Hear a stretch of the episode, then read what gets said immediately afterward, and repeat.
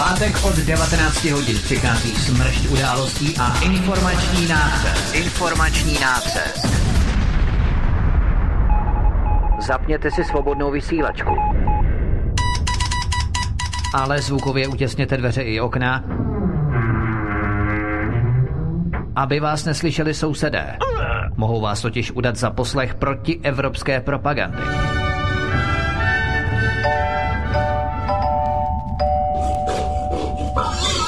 Proto buďte tuctoví, všední a hlavně nevybočujte. Pokud vystrčíte svobodně hlavu, nemilosrdně vás pokosí motorovou pilou. Demokracie? Ano, ale pouze ta po jejich. Proto zapalte svíčky, kupte pár plišáků a semkněte se s námi v boji proti bruselskému terorismu. Šéf-redaktor z pravodejského portálu Ironet.cz pan VK komentuje aktuální události posledního týdne na vnitrostátní i zahraniční politické scéně. Z Gance Čechyše Polk jistajíme simulantní pandem. Zákulisní informace, které se nám vždy nemusí líbit. A komu tím prospějete, co? Geopolitické analýzy, rozvědky, zpravodajské služby. Buďme napřed ve vnímání informačního pole řídících mocenských procesů. Mocenský tenzor je neúprostný. Máte zaseknutý kompas na západ? Každý pátek od 19 hodin si k nám přijďte pro nový, protože nám funguje na všechny čtyři směry.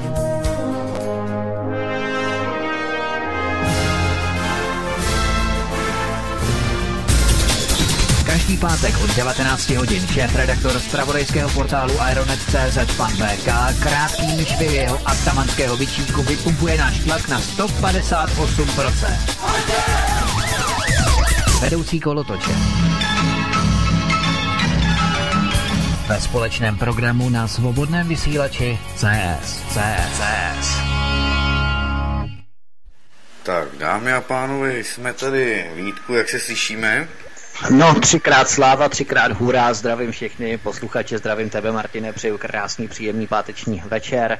My se moc omluváme, jsme tady pozdě, půl hodiny, takže pojedeme 90 minut v kuse do, deva, do 9. hodiny, aby tedy jsme vykryli tu naší, um, ten, ten náš lapsus, který jsme tady způsobili, tu naší prodlevu, takže ještě jednou se omlouváme, zdravím vás od mikrofonu Vítek a zdravím i šéf redaktora alternativního zpravodajského serveru Aeronet.cz, pana VK. VK, taky vítej u nás. Já tě také zdravím Vítku, taky tebe Martina. Omlouváme se našim posluchačům, kteří netrpělivě čekají na naše páteční vysílání, ale opět se dostavily technické problémy, opět problematika komplikace se spojením. Budeme muset vymyslet nějaká jiná možná řešení, ale nakonec se nám tady to podařilo zprovoznit, takže nebudeme to zdržovat a hned jedeme na první téma. Takže já ti předávám slovo Vítku. Tak Martin, nemůžeme, jo? Neměl jsi nic rozpovídat. Ne, ne, ne, ne, je to vaše. Fajn, díky, díky moc. Tak uh, doufujeme, že jste dnešní den překlenuli v těch obrovských horkách, která postihla Českou republiku v minulých dnech. Uh, v těch obrovských uh, vedrech má, je prý i obrovské sucho. Náš humor také bude suchý, i když toho množství toho našeho humoru bude odpovídat asi tak zhruba množství srážek, které napršely dnes, to znamená nic moc. No, každopádně půjdeme na první zprávu.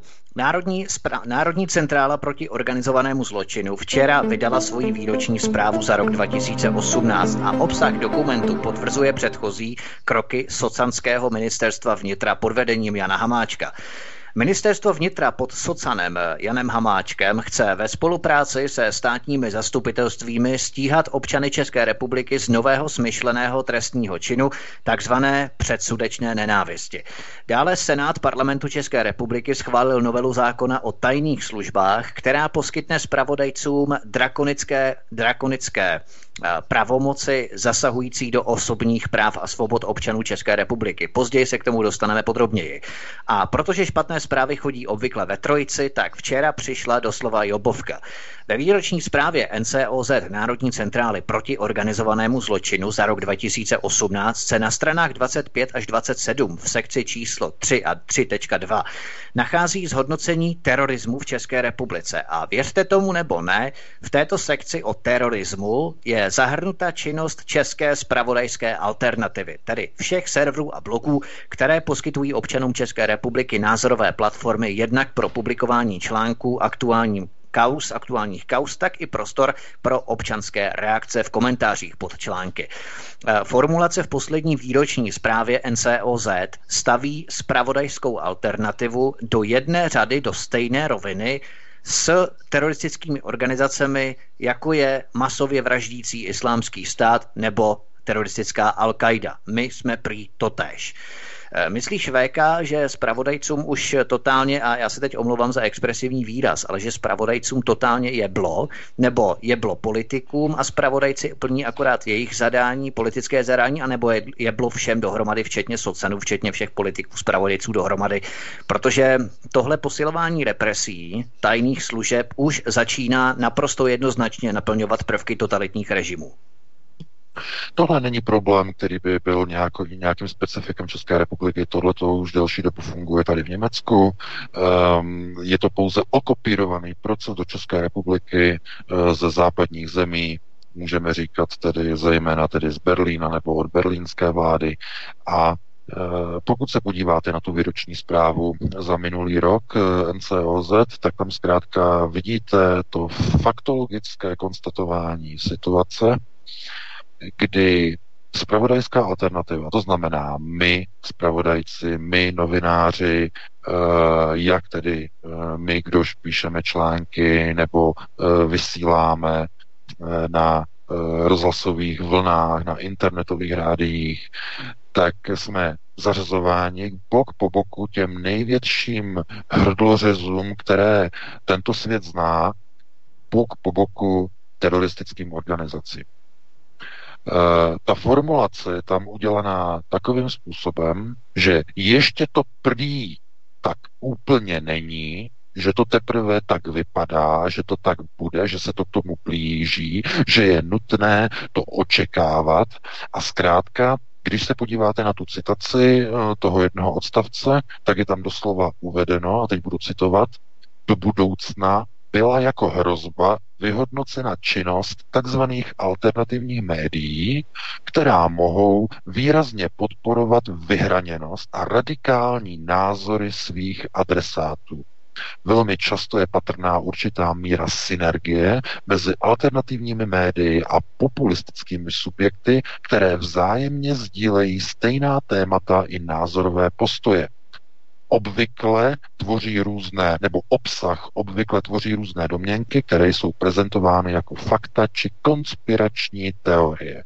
Často se rovněž objevují příspěvky balancující na hranici eh, trestně právní odpovědnosti ve smyslu šíření poplašných zpráv, podněcování k nenávisti, hanobení nebo popírání holokaustu. Řada těchto alternativních médií neskrývá svůj nekritický postoj vůči Ruské federaci, konfliktu na Ukrajině a anexi Krymu.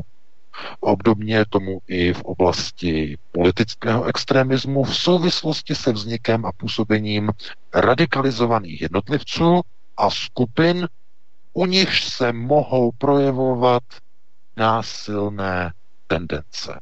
Konec citace. No, dámy a pánové, nemusíte být géniové, abyste si uvědomili to, co čtete, to, co tam vidíte v té zprávě, je de facto kriminalizace zpravodajské alternativy a e, vkládání rovnítka mezi alternativní zpravodajství a podněcování k terorismu. Takzvaná radikalizace občanů tedy je převáděna subjektivně jako odpovědnost alternativního zpravodajství. Já to přenesu do jiného formátu.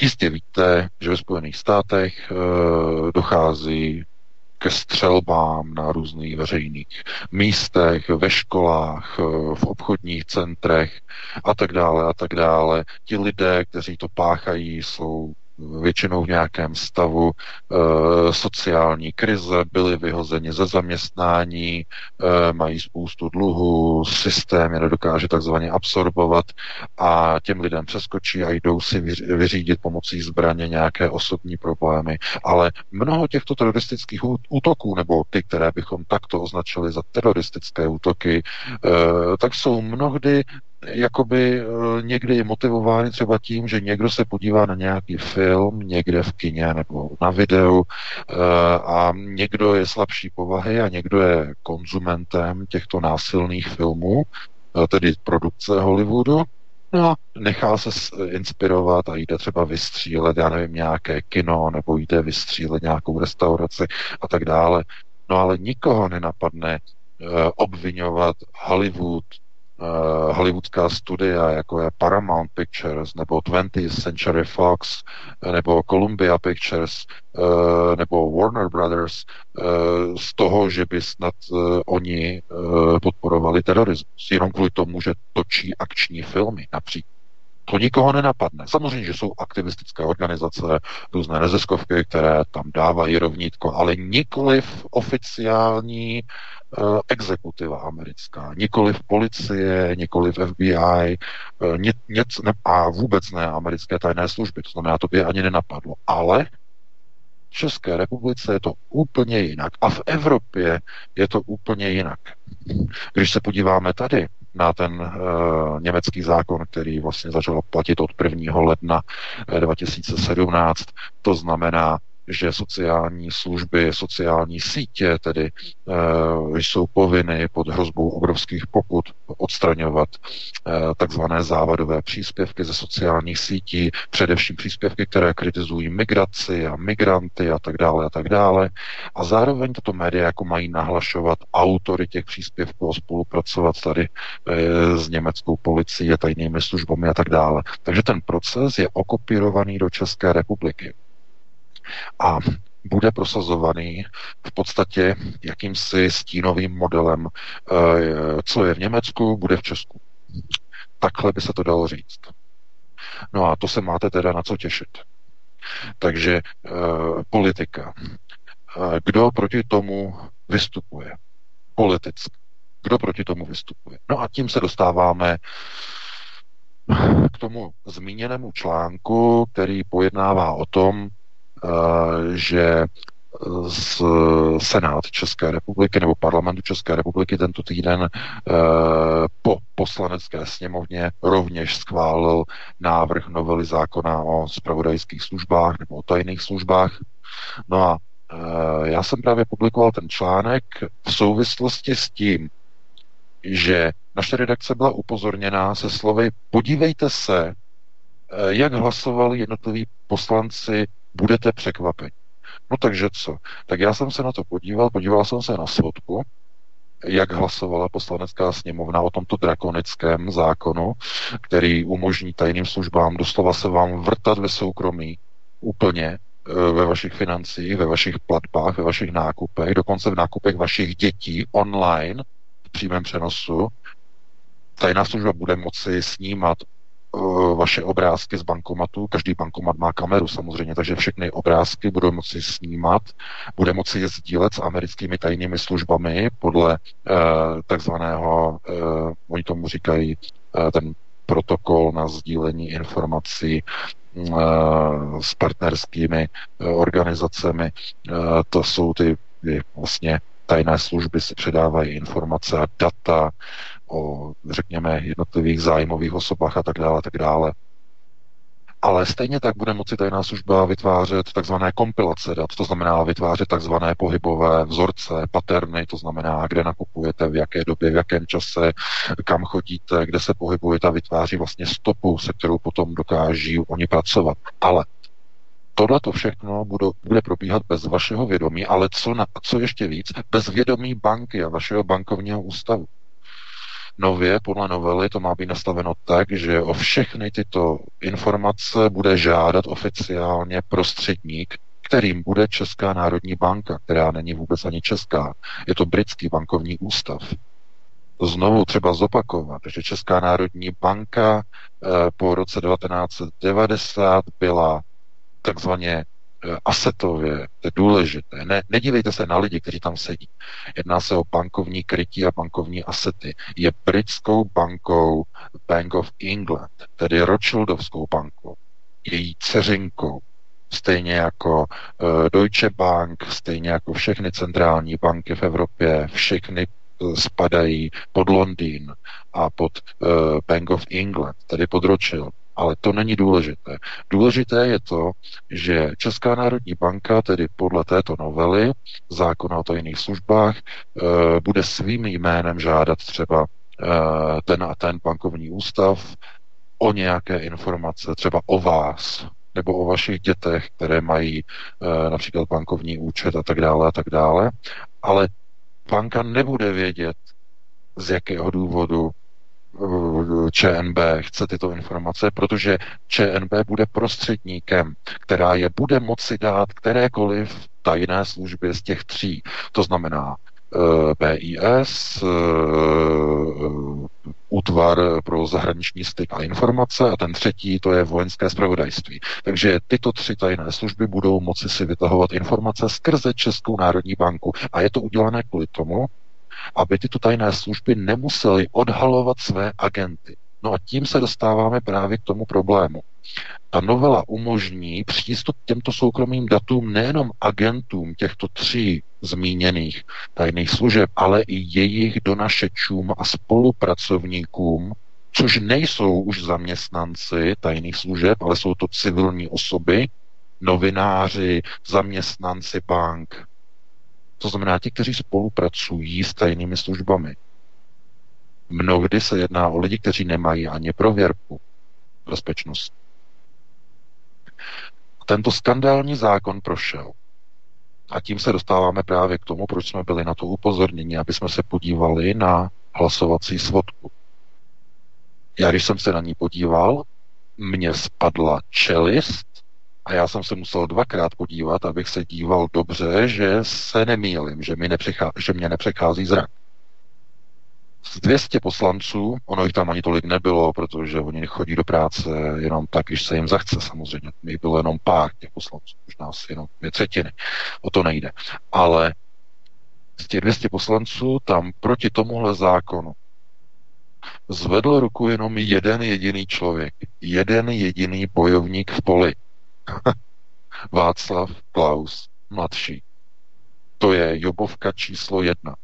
Nebo to je ta hrůza. Jenom jeden měl tu odvahu proti této novele zvednout ruku. A teď, Jobovka číslo dva. Když se podíváte na hlasování, kdo hlasoval pro, no to tu nás nepřekvapí, hnutí ano, eh, ČSSD, ostatní strany a tak dále a tak dále. Ale pozor, demoblok překvapil. No, demoblok, ten má své zájmy samozřejmě, tomu eh, rozhodně Eh, jeho podporovatelům vadí, když se někdo dívá na jejich čachry, machry eh, v jejich nadnárodních bankovních systémech, takže oni neradi vydávali větší pravomoci tajným službám. No jenže oni si nedovolili hlasovat proti tajným službám, protože sami mají máslo na hlavě.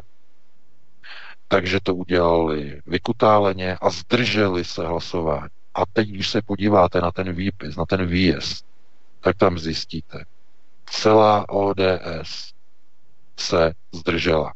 Celá, jako jeden muž.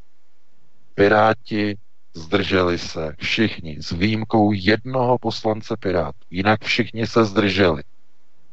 No a k ním jako třetí do party SPD. Jako jeden muž se zdržela. Nikdo z těch poslanců, nejenom z této skupiny dvou stran demobloku a SPD, ale nikdo, kromě Václava Klauze mladšího, si nedovolil hlasovat proti tomuto zákonu. No, protože všichni asi tam zřejmě mají nějaké máslo na hlavě, protože oni mají strach, že kdyby šli proti, no tak ta jiná služba nebo některá z těch tří by na ně vytáhla nějaké kompro materiály, které na ně mají. No a kdo má čisté svědomí z nich? Jenom jeden člověk. Václav Klaus mladší. Tomu je zjevně jedno, protože ten asi nemá co skrývat, takže ten se nebál jít proti tajné službě. Jinak všichni stáli odsaz mezi nohy a poslušně nechali zákon projít. Podívejte se na tu svodku. Ta svodka, dámy a pánové, ta je nad všechny články na internetu, ta je nad všechny rozhlasové pořady, ta je nad všechny analýzy. Ta svodka vám totiž řekne celý příběh celé poslanecké sněmovny. Nikdo nemá koule postavit se tajným službám, které jsou synergicky napojené na americkou spravodajskou službu. Všichni mají strach. No a v zemi, kde i poslanci alternativní strany mají strach postavit se tajným službám, je konec jakýmkoliv nadějím o národních zájmech. Ten, tu svodku si vytiskněte a mávejte před očima svým poslancům, které jste volili v Bláhovém na mm, domění, že když budete volit nějakou stranu, že ona bude takzvaně tvrdě proti ve chvíli, kde je třeba jít tvrdě proti. Ne, ne, ne, alibismus. To znamená, víme, že by bylo špatné podpořit ten zákon, takže ruku pro něho nezvedneme, ale nemáme na tak, takovou odvahu, abychom šli proti tajným službám, takže se zdržíme. No a tohle je v podstatě jenom takový obrázek té situace, která se kopíruje konec konců i tady z Německa, protože AFD je na tom úplně stejně. Při hlasování poslanců AFD vidíte uh, při různých zákonech uh, licoměrnost, to znamená výroky jsou tvrdé, výroky jsou proti migraci, výroky jsou, řekněme, přijatelné i na internetu, to stále vypadá, že AFD je alternativně pro národně protimigračně nastavená. Když se podíváte na výjezdy hlasování z Bundestagu, tak vám znovu padne brada dolů a vy najednou vidíte, že oni hlasovali teď eh, minulý týden pro eh, navýšení příspěvku na eh, rodičovské příspěvky, na rodičovské a příspěvky na bydlení pro potřebné z, ze zemí, těch, těch lidí, kteří vlastně mají jedno dítě, dvě děti a více než dvě děti, tak eh, na posílení vlastně jejich eh, sociálního zázemí zvýšení asi o nějakých 83 eur, pokud si vzpomínám. No a většina, myslím, kromě dvou poslanců, tak většina proto hlasovala AFD. No. Takže, a jako, a co chcete řešit? No a tím je to dané. No a co chcete měnit? Takže deziluze samozřejmě. A ve chvíli, kdy e, do sněmovny, do České sněmovny přijde e, zákon, který je jedním z nejvíce drakonických zákonů vůbec za poslední léta a zvedne se proti němu hlas jenom jednoho jediného e, poslance, který v roli Don Quixota, jediného solitéra, zvedne ruku proti a dalších 199 poslanců buď hlasuje proti, anebo se alibisticky zdrží, no tak takovým způsobem se válka proti globalizaci vyhrát opravdu, ale opravdu, dámy a pánové, nedá. Protože to je chucpe, to je nehorázná drzost, to je licoměrnost, to je pohodlnost, to je neschopnost, to je licoměrné, eh, řekněme, sledování nějakých cílů, je to licoměrnost prováděné politiky těmi stranami, které se zaštiťují takzvaně hlasy vlastenců a národních patriotů. To znamená, znovu se můžete dívat na všechny ty poslance, kteří měli hlasovat proti, ale báli se a tak raději hlasovali způsobem, že se zdrželi, takzvaně zdržíme se, uvidíme a Možná, že se toho nikdo nevšimne. No, my jsme na to byli upozorněni, podívali jsme se na to, publikovali jsme to, mediálně jsme to uveřejnili a všichni si potom můžete vzít jakýsi papír, jakousi svodku a říkat si, tak dáte na stranu jednu, na stranu druhou, děláte si bilanční list, co se prosazuje na jedné straně fyzicky a co se říká na druhé straně. Znamená, má dát dál. No a když v té bilanci uvidíte, že vám to nesedí, něco jiného se říká, než něco jiného se potom dělá, než se koná, nebo se respektive nekoná raději, no tak vidíte, že eh, v té politické rovině musíte vždycky volit takové kádry, kteří se nebojí, kádry, kteří mají pevný charakter a e, To je asi taková ta největší vůbec deviza. Bohužel takových lidí je hodně málo. Víme, že takovým kádrem je pan generál Hinek Blaško, proto jsme ho podpořili samozřejmě. Jenže to je málo. To nestačí. Vůbec to nestačí. A ani Václav Klaus mladší, že je jenom jeden jediný sám, který má odvahu, to nestačí na změny procesu. To je vám snad doufám jasný. Takže kde najít tu změnu?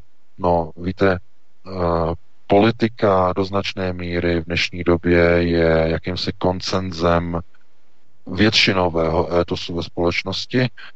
To znamená, jak v rozhovoru pro XTV uh, řekl uh, koncem minulého roku, ten záznam je velice pěkný, to se na to podívejte, bývalý generální tajemník UVKSČ, pan Miloš Jakeš, Eh, říkal vlastně v rozhovoru, že v dnešní době je to tak, že ano, nesouhlasíme s kapitalismem, chtěli bychom, aby to bylo jinak, ale musíme především se dívat, aby to bylo v zájmu pro lidi a v zájmu ta politika v zájmu lidu.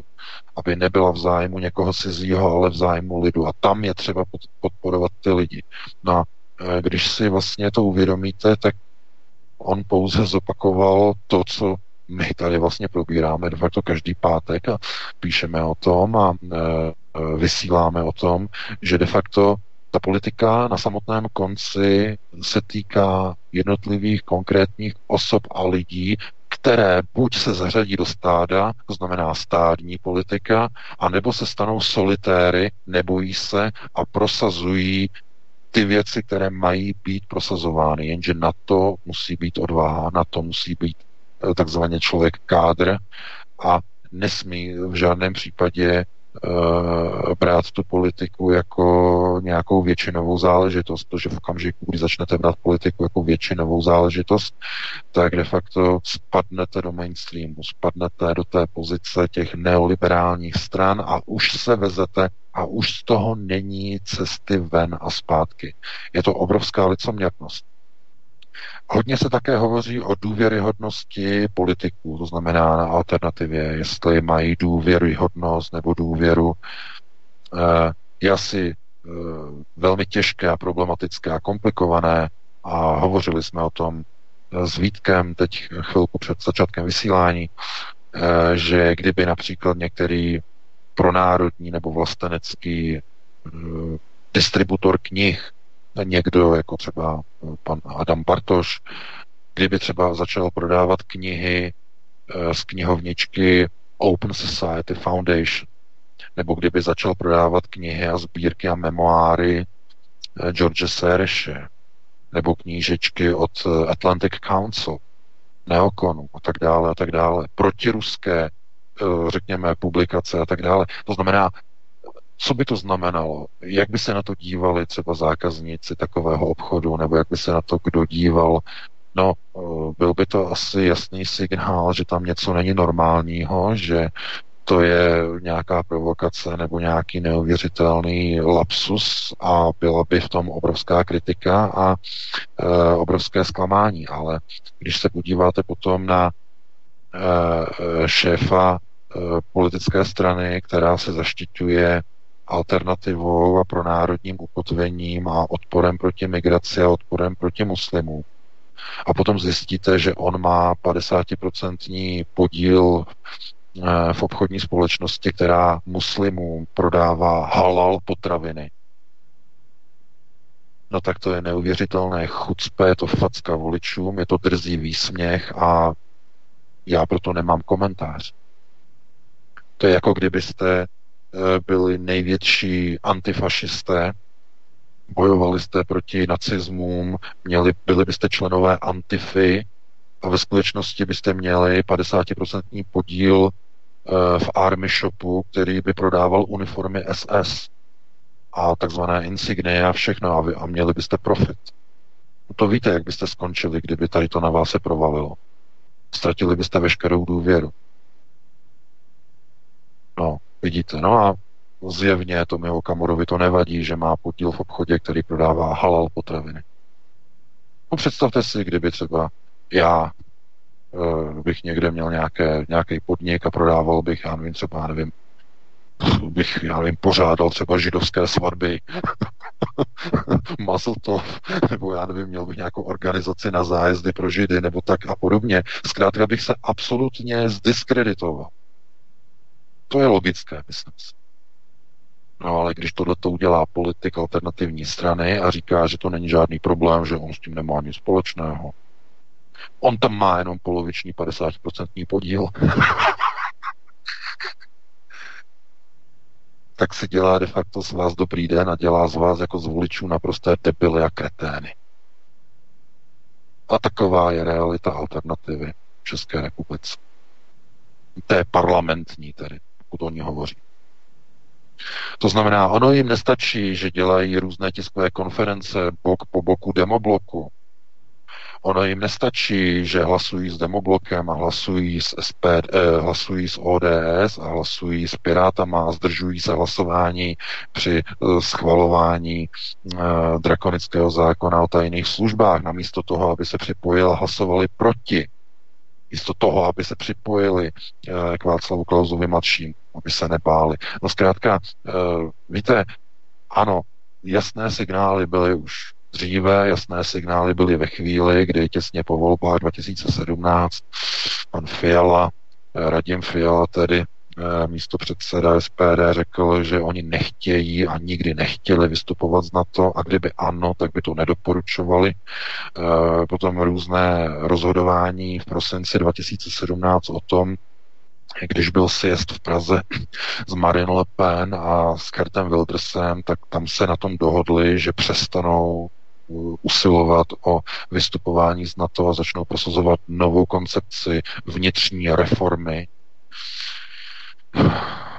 Potom se ukázalo, že jsou komunální volby a na čelo kandidátky si dají velmi stráži do zednáře, Potom jsou evropské volby a jediného vlastence odsunou na osmé místo a na první místo dají, řekněme, slabšího kandidáta, jinak velmi dobrého. E, nic asi nemáme proti e, panu, e, panu doktorovi, e, ale já si myslím, že ani na druhém místě aby tam byl různý sběratel různých funkcí, bývalý člen TOP 09. To zkrátka ukazuje na to, že ty procesy, které probíhají, jsou nezdravé. Rozbití nejúspěšnější regionální buňky v Moravskoslezském kraji. Naprosté šílenství.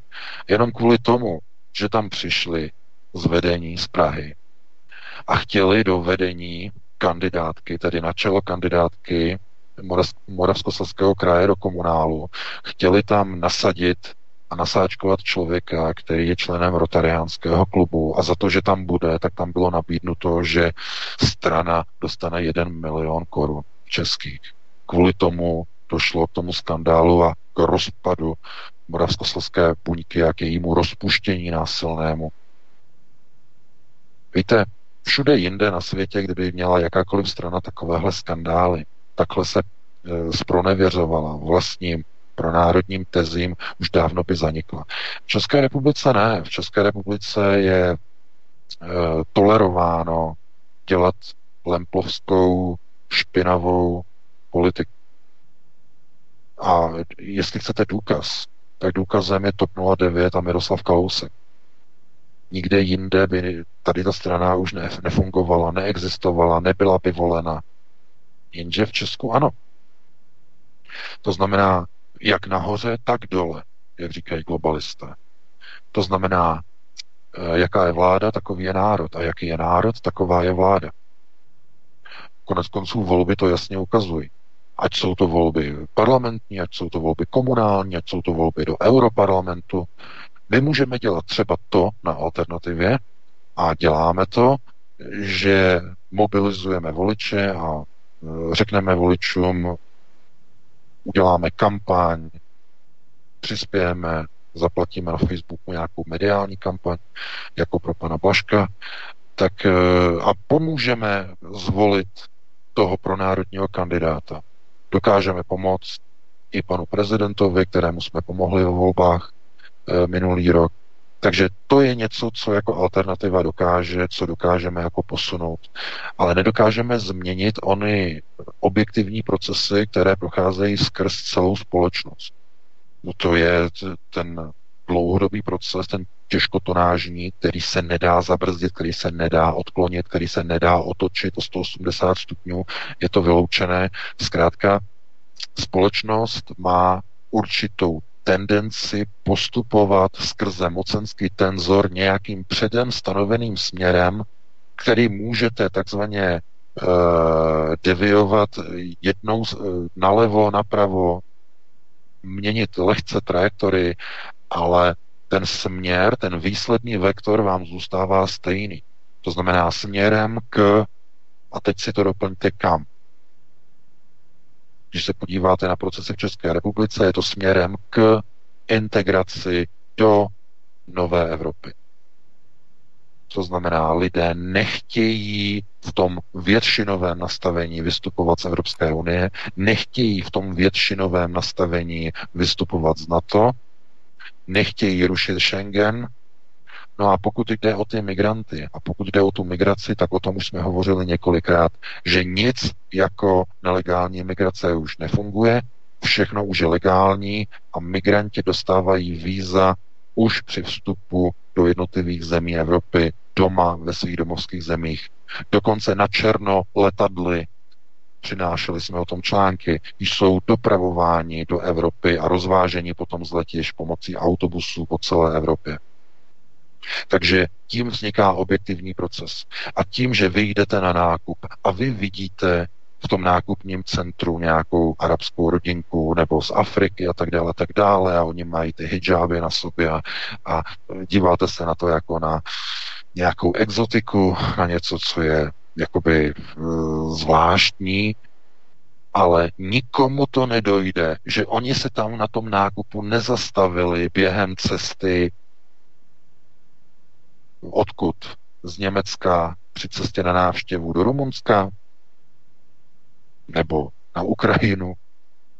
Nebo kam myslíte, že, se, že jak se objevují ti černoši a arabové v těch nákupních centrech a jak nám potom lidé eh, posílají ty fotky a ty informace a říkají, jak je možné, že ti černoši mají auta na tom Černém mostě s českou poznávací značkou ze Zlína. Jak je to možné?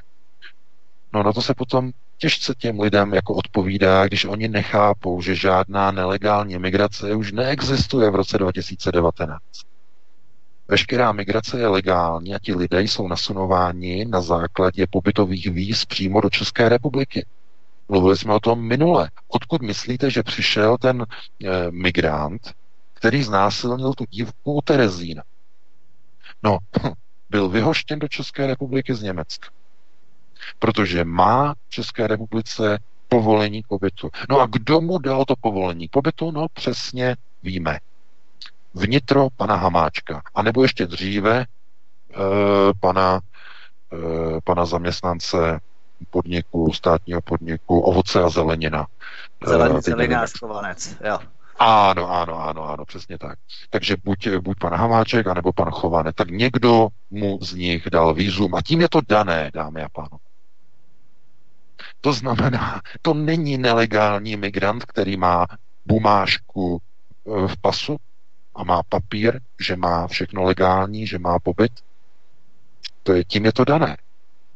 Takže my, když se díváme na procesy, kdy najednou tajné služby zakazují alternativě psát o těchto procesech, o těchto migrantech, o těchto vízech, o tom, že už neexistuje žádná nelegální migrace, jenom legální, že za vašimi zády vám letadly do Evropy dováží migranty a potom autobusy je rozváží a vy je potom vidíte na těch nákupních centrech, na těch parkovištích s těmi českými poznávacími značkami. Vy je tam vidíte, vy je uh, vyfotíte, vy víte, že tam jsou ale nikdo o tom nemluví v mainstreamových médiích. Všude mají generální zákaz. A kdo o tom mluví? No, o tom mluví alternativa, ne? O tom mluví všechny ty proruské servery, všechny ty dezinformační, všechny ty aeronety, všechny ty svobodné vysílače. Tam oni to pouští, tam oni to publikují. A děsí ty lidi. Proč oni to dělají? Všichni mlčí, mainstreamová média mlčí a oni to pouští ven. Jak jim to zakážeme? psát, zakázat jim nemůžeme. Tak jak to uděláme? No, to je nápad. Uděláme nějakou provokaci, vyrobíme nějakého teroristu, nějakého důchodce, který sice neumí chodit pořádně ani na nohách, chodí o berlích, ale vyrobíme příběh o tom, že vzal do ruky huskvarnu a motorovou pilou pokácel stromy jako největší porec a chachár a chtěl vykolejit vlak a my ho sebereme a my se od něho dozvíme, že on se nechal zradikalizovat tím, že četl alternativu. A tím máme záminku k tomu, abychom mohli dát veškerou tu hnusnou alternativu, která oznamuje tu pravdu o těch migrantech, která publikuje všechno to, co mainstreamová média nesmí publikovat, tak tím máme důvod k tomu, abychom z nich udělali teroristy. Díky provokaci s panem Baldou. A tím je to dané. Takhle je to připravené. Je to scénář, samozřejmě, to je typ systém, eh, tohle se dělalo v době Džukašviliho samozřejmě, že eh, byl nějaký nějaký provokatér, který jako měl vykreslit někoho, že někdo chce udělat státní převrat, že někdo je proti bolševické revoluci a díky tomu provokatérovi potom byli všichni zastřeleni a tak dále a tak dále z celého jeho okolí. A, a, eh, takže takhle se to dříve dělalo. No vidíte, ale ten systém zůstává stejný, ten se nijak nezměnil. Vyrobí se provokatér, vyrobí se člověk, který má nějaké psychické problémy, zneužije se k nějakému systému, aby udělal takzvaně objednávku. E, veřejnost tomu má věřit, že dokáže manipulovat a že běhat někde po lesích e, s těžkou motorovou pilou, přičemž sám ani nemůže chodit a chodí v berlích. Takovýhle chucpe, to ani nedává smysl, ale chápete, je to děpíly. Protože když tomu lidi věří, no tak tomu věří. No a výsledkem je co? Že okamžitě, jakmile on byl odsouzen, pan Balda, okamžitě to začali používat jako munici k tomu, aby nastartovali předsudečnou nenávist jako trestný čin, aby nastavovali, aby nastavili a nastartovali změnu zákona o tajných službách a aby, eh, a to je vlastně to hlavní, to důležité, aby mohli postavit alternativu na stejnou úroveň jako teroristické organizace. Protože vidíte, vidíte, podívejte se, pán Balda se nechal radikalizovat tím, když četl alternativní servery. To znamená, on je obětí, on je sice terorista, ale on je obětí těch zlých, proruských, štvavých, xenofobních, rasistických, antisemických, proruských serverů. No a tím oni mají záminku. To znamená záminku ke kriminalizaci zpravodajské alternativy. A nikomu to pořád ještě jako nedochází. Já se podívám na alternativní servery, na ty české, nebudu jmenovat, abych jako nějak ne to negativně ne to nenálepkoval, ale nikdo o tom nepíše. Nikde není článek. Všude se zajímají o věci, že kde jaká raketa, kde kdo něco rozprášil z nějakých chemtrail zase a, a tak dále. Já říkám, že to ano, je to důležité, ale tohle se přímo týká veškeré české alternativy a nikdo se k tomu nevyjadřuje.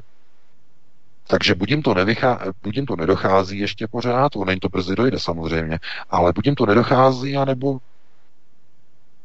já nevím, no. Potom je ještě to druhá možnost a to nebudeme tady rozebírat, aby jsme se nespekulovali. Takže Eh, vy sami si musíte uvědomit, eh, že oni nemají moc možností, jak zakázat jednotlivým serverům psát, zvláště když jsou třeba provozovány ze zahraničí. Samozřejmě to oni nemůžou. Ale, ale když se jim povede třeba, já nevím, udělat rovnítko mezi teroristy, kteří provedli nějaký pokus o teroristický útok a alternativu, to znamená, on se stal teroristou kvůli tomu, že se nechal radikalizovat na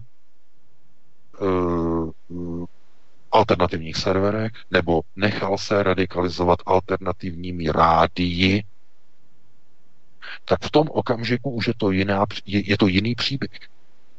Protože v té chvíli oni můžou dát rovnítko mezi pokus o teroristický čin nějakého člověka, který se nechal radikalizovat tím, že četl nějakou dobu nějaké servery anebo poslouchal nějaká rádia.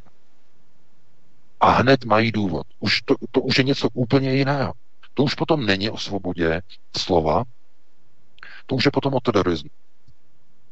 Za to, že napíšete nějaký článek o tom, že přinesete informaci, že podívejte se, tak ono to bylo takhle, ono to bylo takhle, ten migrant, migrant je odtamtu, ten migrant je na tom takhle, ten migrant má povolení k pobytu, podívejte se, takhle to, takhle to, takhle to. To znamená, přinesete informaci, kterou mainstream odmítne přinést, vy ji přinesete a někdo potom je vykreslen jako násilník, který potom někde přepadne v Praze nebo zmlátí eh, nějakého cizince, nějakého černocha. Oni ho zatknou a on jim řekne, no já jsem se naštval na toho cizince kvůli tomu, že já jsem si přečetl tam na tom serveru ten a ten článek.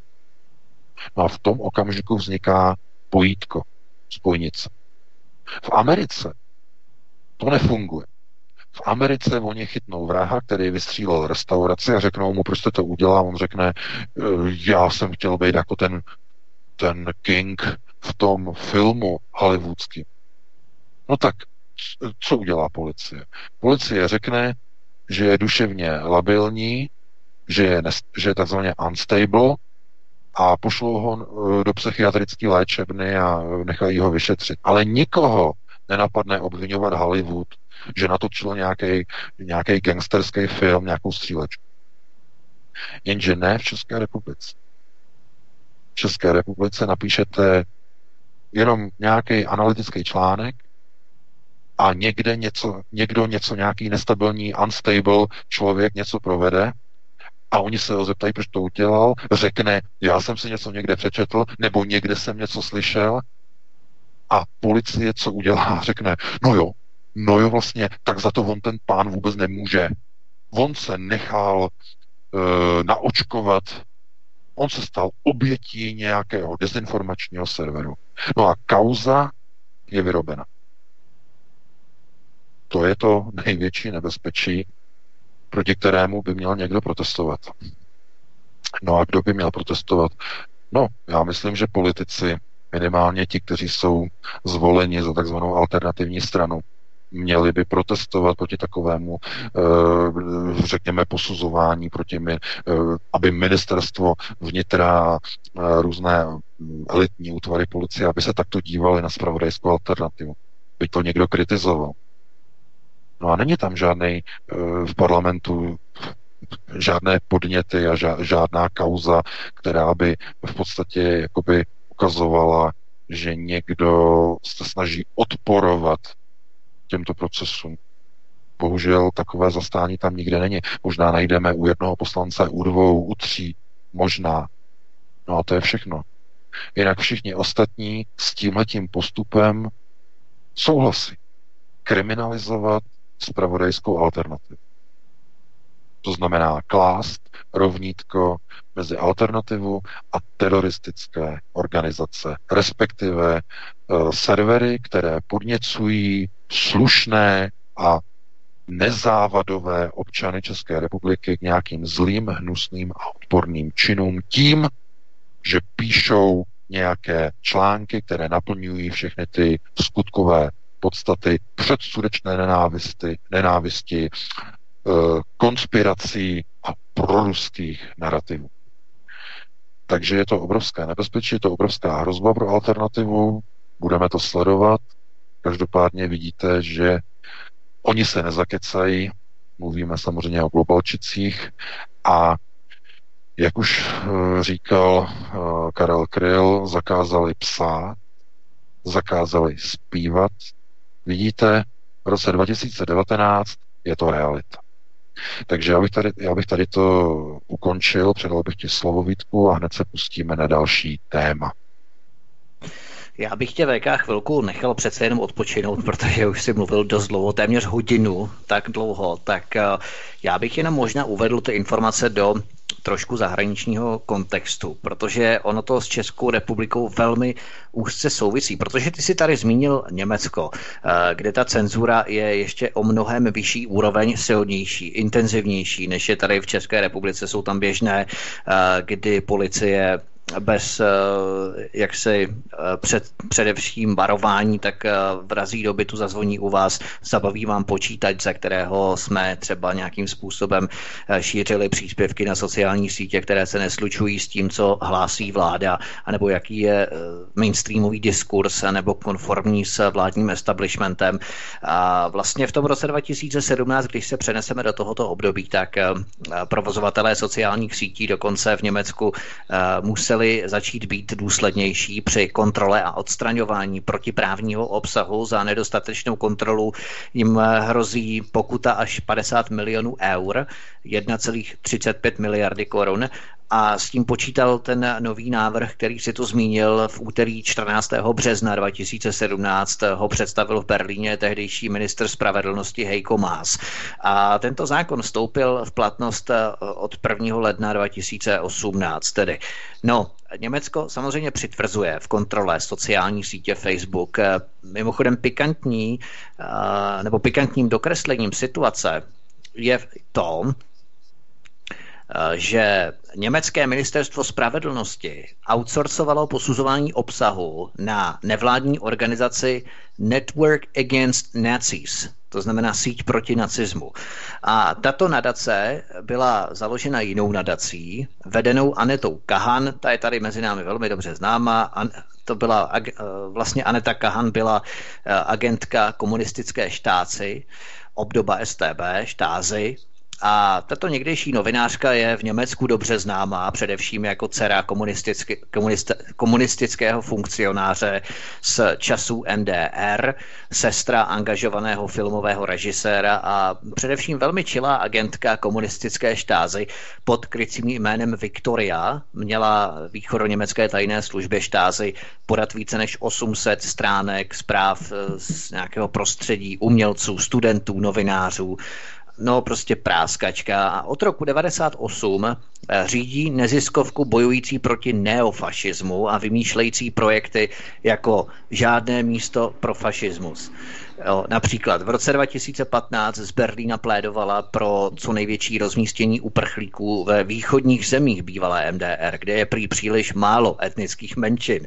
No a teď ta Aneta Kahan řídí také tu neziskovku uh, Amadeu Antonio Foundation, to je další neziskovka, Amadeu Antonio Foundation.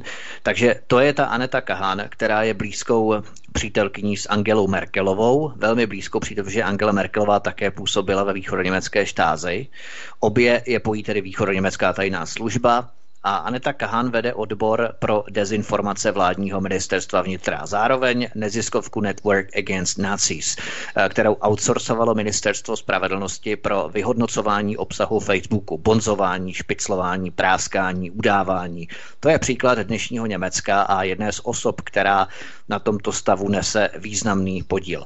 Eh, mimochodem, na začátku května 2018 Nikým nevolená Evropská komise oznámila, že se pustí do boje s takzvanými dezinformacemi na úrovni nově vybudované Evropské sítě ověřovatelů informací, která bude do značné míry vycházet z projektu International Fact Checking Network. A tuto organizaci přitom založil americký Pointer, Pointers Institute, který je od roku 2015 financovaný například Open Society Foundation z George Sereše nebo National Endowment for Democracy, čili NET, uh, no ale sponzorem je samozřejmě Google a také Bill a Melissa Gate Foundation, čili nadace rodiny zakladatele Microsoftu. Nejde tak v podstatě o nic jiného, než uh, že takzvaný boj proti dezinformacím, rozumíme boj proti nezávislým a svobodným alternativním médiím, bude mít nyní v gesci samotná nikým nevolená Evropská komise. No za podpory té, těch organizací sponzorovaných mimo jiné z fondu George Sereše. No a další firmou, a právě k tomu se dostávám, má být německý korektiv, který má také pro Evropskou unii ověřovat ty informace. Ale i tato německá firma Corrective je sponzorovaná fondy George Sereše. Konkrétní grant byl v částce 26 884 euro v rámci korektivu. A i tento německý korektiv potom má i divize, sám už na vlastní kůži jsem se s tím setkal v jedné skupině, eh, kdy byl právě německý korektiv Eh, jak si přišel s tím, že eh, informace, která tam byla, se nemusí slučovat s pravdou a skupina bude odsunutá a nebude nabízena dalším uživatelům k tomu, aby ji mohli následovat, aby se do ní mohli přidat do té skupiny. Takže i korektiv má svoje divize, samozřejmě i v České republice. No ale v rámci toho sledování uh, máme třeba americký SnapTrends, SnapTrends, to je takový software na vytěžování informací z internetu, ze sociálních sítí, prohledávání, kombinování a tak dále, ta kompilovaná data. A tento software SnapTrends má samozřejmě jak verzi určenou pro státní organizace, jako je CIA, MI5, MI5 a tak dále, případně BIS také, naší, ale tak verzi samozřejmě komerční, určenou například pro banky, marketingové firmy a tak dále, kterým pomáhá získávat validní informace pro zaměření nějaké reklamy, ověřování důvěryhodnosti klientů a tak dále. No ale s oblibou ho samozřejmě využívají i volební štáby velkých politických stran a prezidentských kandidátů ke sledování nálad ve společnosti a změně jejich trendů na základě nějakých stanovených parametrů, například intenzita nějakých výskytů slov, třeba Drahoš nebo Zeman, když jsme tady měli třeba prezidentskou kampaň, a převažující postoj, pozitivní nebo negativní, u daných skupin občanů, například středoškoláků od 18 do 26 let. No a tento software Snap, SnapTrends třeba hravě odhalí, s kým jsme komunikovali přes libovolnou sociální síť v posledních dvou letech, kde právě jsme s přesností na metry podle GPS a podle navigace. Pokud jsme na veřejném místě, například v restauraci, u kterého stolu sedíme, s kým tam sedíme, případně s kým právě komunikujeme, přes kterou z osmi sociálních sítí, nejenom tedy Facebook, ale Instagram, a Twitter a tak dále ten SnapTrends, ten software, to je jenom jakoby důkaz o tom, jak jsme vlastně sledovaní všichni, no? nebo jak se na nás můžou tajné služby zaměřit, abychom si udělali nějaký takový základní, základní představu o tom. Tak ten software během několika vteřin vyhodnotí intenzitu, se kterou používáme konkrétní výrazy a slovní spojení. Rizikovost, takzvanou rizikovost naší komunikace s každým z našich kontaktů. Stanoví naší převažující náladu, naše politické postoje, osobnostní charakteristiky, míru ovlivnitelnosti a možnost využití například při organizování určitého typu akcí, ty eventy, že jo? včetně nějakých demonstrací. No a navíc eh, stanoví ty též parametry u všech našich kontaktů a potom rozhodne, jestli z nás lze, nebo z nás a z našich známých, jestli z nás jde vytvořit nějakou skupinu pro konkrétní účely. Pro SnapTrends eh, vlastně není ani překážkou naše komunikace na Messengeru, najde všechny naše e-mailové účty a telefonní čísla, která jsme jako osoba kdy používali a používáme v libovolné síti opět poskytovatelů, včetně anonymních karet, vypíše všechna naše vyhledávání třeba na Google za dobu, kterou si určí člověk nebo organizace, kterou zajímáme, včetně pornostránek například, ilegálních filmových serverů, ulož to třeba, nebo Darknetu také. No a ten SnapTrends eh, dá bez problému dohromady podrobný seznam míst, na kterých jsme se zdržovali ve stanoveném časovém intervalu. Například v únoru 2017, kde jsme byli, co jsme tam dělali a tak dále. Eh, ne, jako co jsme tam dělali, to samozřejmě vědět nemůže, ale prostě, jak jsme, prostě naší trajektory může si vyjet. Taky lidí, se kterými jsme se tam setkali v rámci porovnání jejich trajektorie, jo, v rámci mobilních telefonů, to je úžasné sledovací zařízení v rámci zaměření, včetně míst a délky těch setkání. A to bez ohledu na skutečnost, jestli konkrétní účet ještě existuje nebo byl zrušený, protože jeho stopa totiž v síti zůstává samozřejmě. Jde prostě o totální ztrátu soukromí, osobní svobody, individuality momenty. Jo?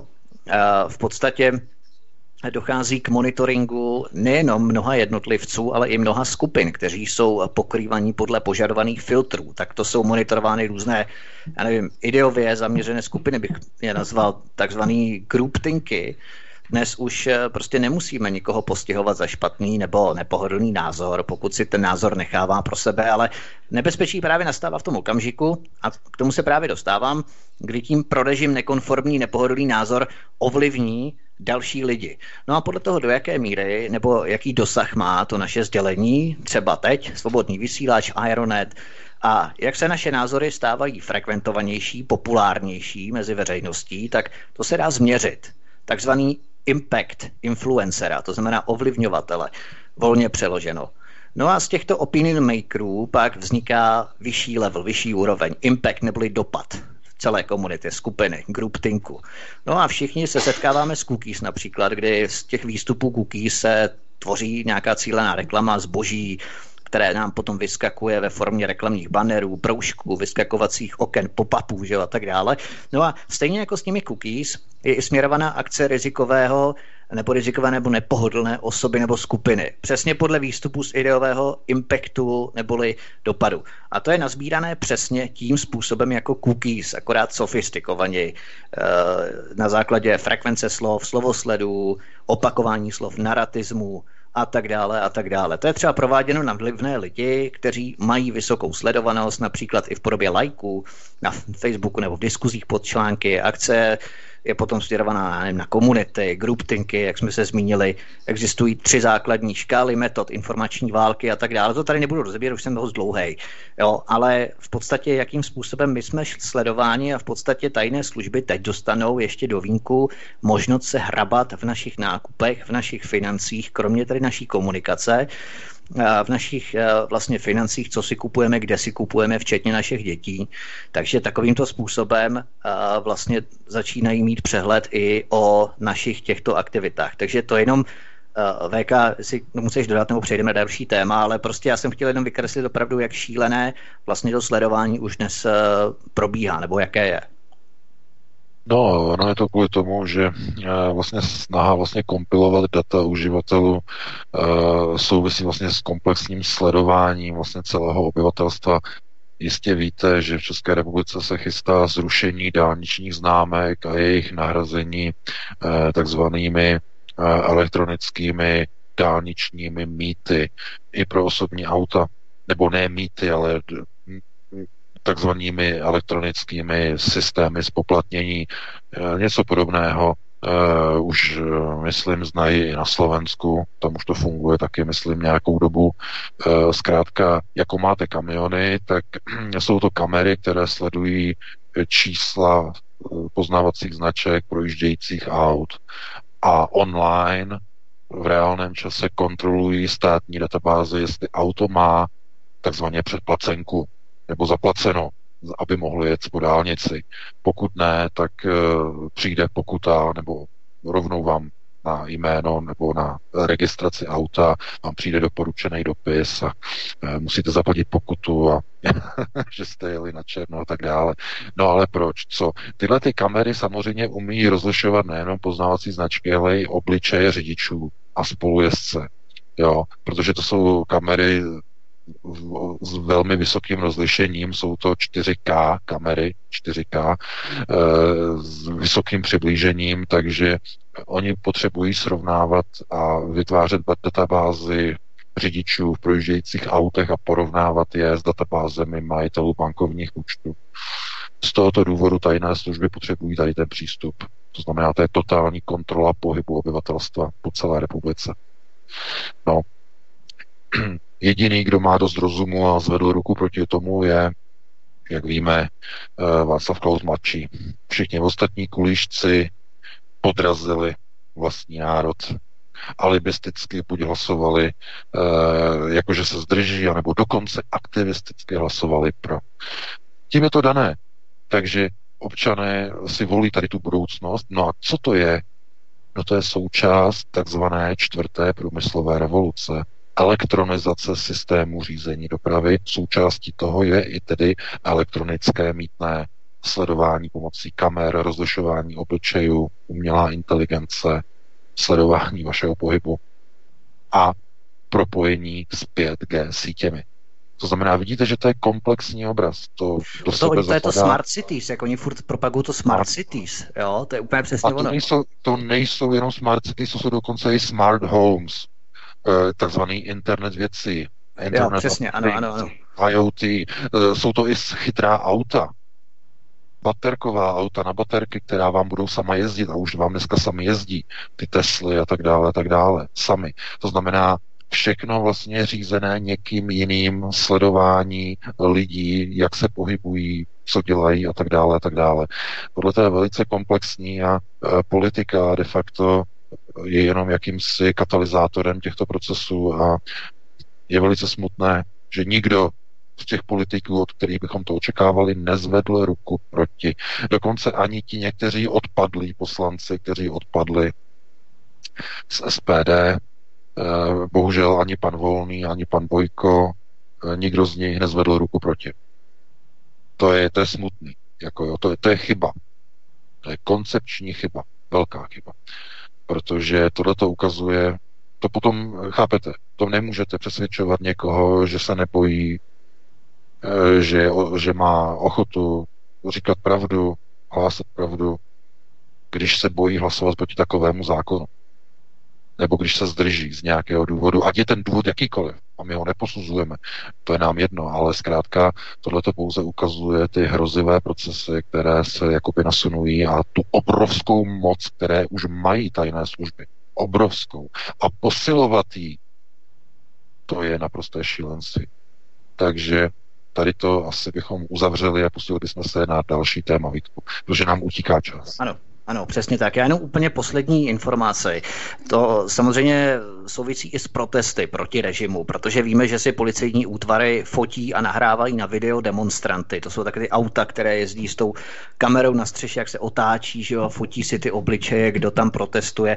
No a oni ty obličeje hned identifikují pod pomocí e, speciálního programu na rozlišování obličejů podle centrální databáze obyvatelstva České republiky, analýzy, analýzy rysů, kontur obličeje. Takže z těch záznamů oni okamžitě vlastně vidí všechny adresy bydliště těch lidí, kteří tam jsou, bankovní konta, rodná čísla, uh, ne bankovní konta, kontakty spíš. Jo, bankovní konta asi nevím, jestli možná taky už uh, to má nějaký upgradeovaný. Prostě adresy bydliště, rodná čísla, kontakty a tak dále. Jedná se původně o program používaný FBI, uh, který disponuje i České ministerstvo vnitra od roku tuším 2004. Takže to je jenom k tomu vlastně. Ale další téma, si jdeme ještě další téma. Pedofilní skandál Jeffreyho Epsteina vede na Slovensko. Z dokumentů FBI unikly výbušné informace o obchodování s dětmi v rolích sexuálních otroků pro široký okruh politické smetánky nejenom ve Washingtonu. Slovenská rodačka je v centru Epsteinova sexuálního impéria. Boeing 727, přestavený na létající bordelo, obsluhovaný pro pedofilní potřeby nejvyšších státníků a biznismenů po celém světě. Jeffrey Epstein prý disponuje obdobou Mrázkova seznamu, to znamená seznam všech světových politiků, kteří kdy byli klienty jeho podniku. Eh, zkusme VK podrobněji popsat eh, tuto šílenou pedofilní kauzu, jaký je vlastně její základ a jaké konkrétní kroky nebo vazby vedou právě až eh, na Slovensko. No, celá kauza okolo Jeffreyho Epsteina, to je doslova na telenovelu. Na to ani nemáme tolik času, takže já to se pokusím velmi a velice zkrátit. Celé to v podstatě začalo před třemi roky, těsně před volbami amerického prezidenta, kdy na sociální sítě unikla obrovská výbušná kauza Pizzagate. Pizzagate eh, vychází z uniklých e-mailů eh, šéfa volební kampaně demokratické strany a šéfa volební kampaně Hillary Clinton, Johna Podesty. A v těchto e-mailech se objevily vlastně pedofilní skupiny, důkazy o obchodování s dětmi a provádění satanistických a krevních rituálů, eh, kterých se účastní vysoké špičky a smetánka washingtonské politiky. A tehdy vlastně se všechna mainstreamová média snažila tyto informace o kauze Pizzagate diskreditovat tím, že se jedná o uh, dezinformace, hoaxy, proruskou propagandu a tak dále. Uběhly tři roky, necelé tři roky, a podívejte se, FBI spustila kauzu Jeffrey Epstein a zatkla eh, jednu z hlavních klíčových postav kauzy Pizzagate. Jeffrey Epstein totiž je v těch dokumentech eh, z doby před třemi roky, tedy v, eh, v kauze Pizzagate, zmíněný v podestových e-mailech na několika místech. Hovoří se tam o něm jako o Jayovi, jako Jeffim a tak dále a je tam několikrát zmínka jeho příjmení. A jsou tam právě odkazy na e, různé ostrovy jeden z těch ostrovů je vlastně, je vlastně v tom Karibiku, kterému se přezdívá jako ostrov pedofilů a tak dále, tak dále. A na základě těchto dokumentů a podkladů FBI zahájila vyšetřování, které trvalo de facto tři roky a teď před, myslím, dvěma týdny nebo začátkem července došlo k zatčení Jeffreyho Epsteina. To znamená, ta kauza vychází přímo z informací Pizzagate. To znamená, že ty informace, které jsme přinášeli, nebo my jsme měli článek na Aeronetu, velice podrobný, můžete si ho přečíst, tak tehdy o nás česká média rozšiřovala informace, že prý je to dezinformace a hoax. Já očekávám, že česká televize se našemu serveru omluví, že uveřejní omluvu našemu serveru za ten výrok tehdy z myslím, že to bylo z počátku prosince 2016, u nás o tom vlastně vysílali, myslím, v newsroomu tehdy a e, prostě jako, že to je hoax a Aeronet šíří hoax a tak dále, podívejte se a ona je to pravda.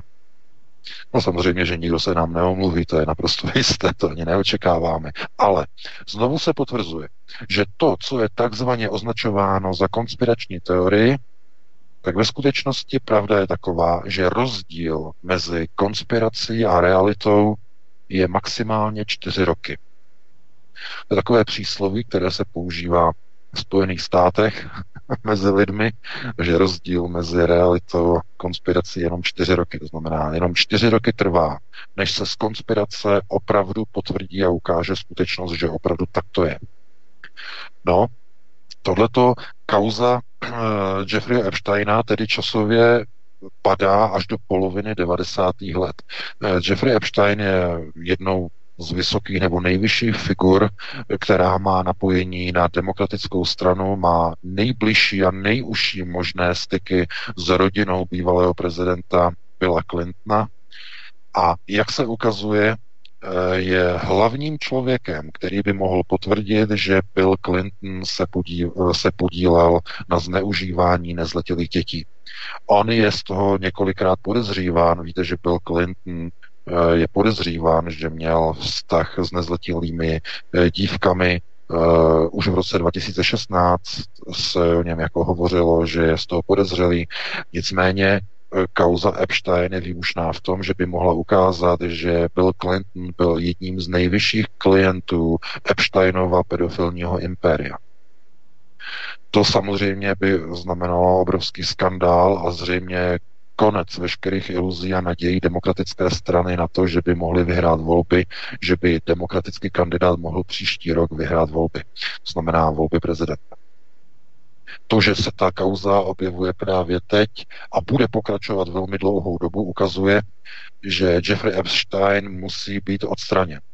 Možná jste zaregistrovali, je to zpráva stará, myslím, dva dny, že Jeffrey Epstein po svém zatčení se pokusil uh, v New Yorku ve vazební věznici o sebevraždu. Uh, byl nalezený uh, v celé v bezvědomí se stopami na krku po zhmoždění, to znamená Eh, zřejmě se prý pokusil tady o sebevraždu, jenže on byl umístěný v celé spolu s dalšími čtyřmi zadrženými.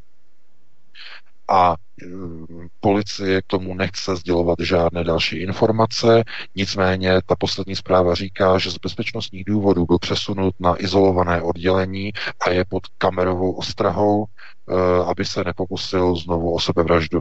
Otázka je, on ví toho tolik, že se zřejmě někomu e, zrodila v hlavě ta myšlenka, že je potřeba a nutné, aby nemluvil.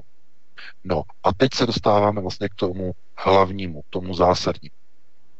E, ze zdrojů a ze složek FBI unikla informace, že v centru vlastně tohoto pedofilního kruhu stojí e, oběť a zneužitá dívka, dnes tedy už dospělá, a e, jmenuje se Nadia Marcinko, nebo e, s přechýleným vlastně příjmením Nadia Marcinková nebo Marčinková, e, původem ze Slovenska, kterou v roce 2000 měl přivést Jeffrey Epstein.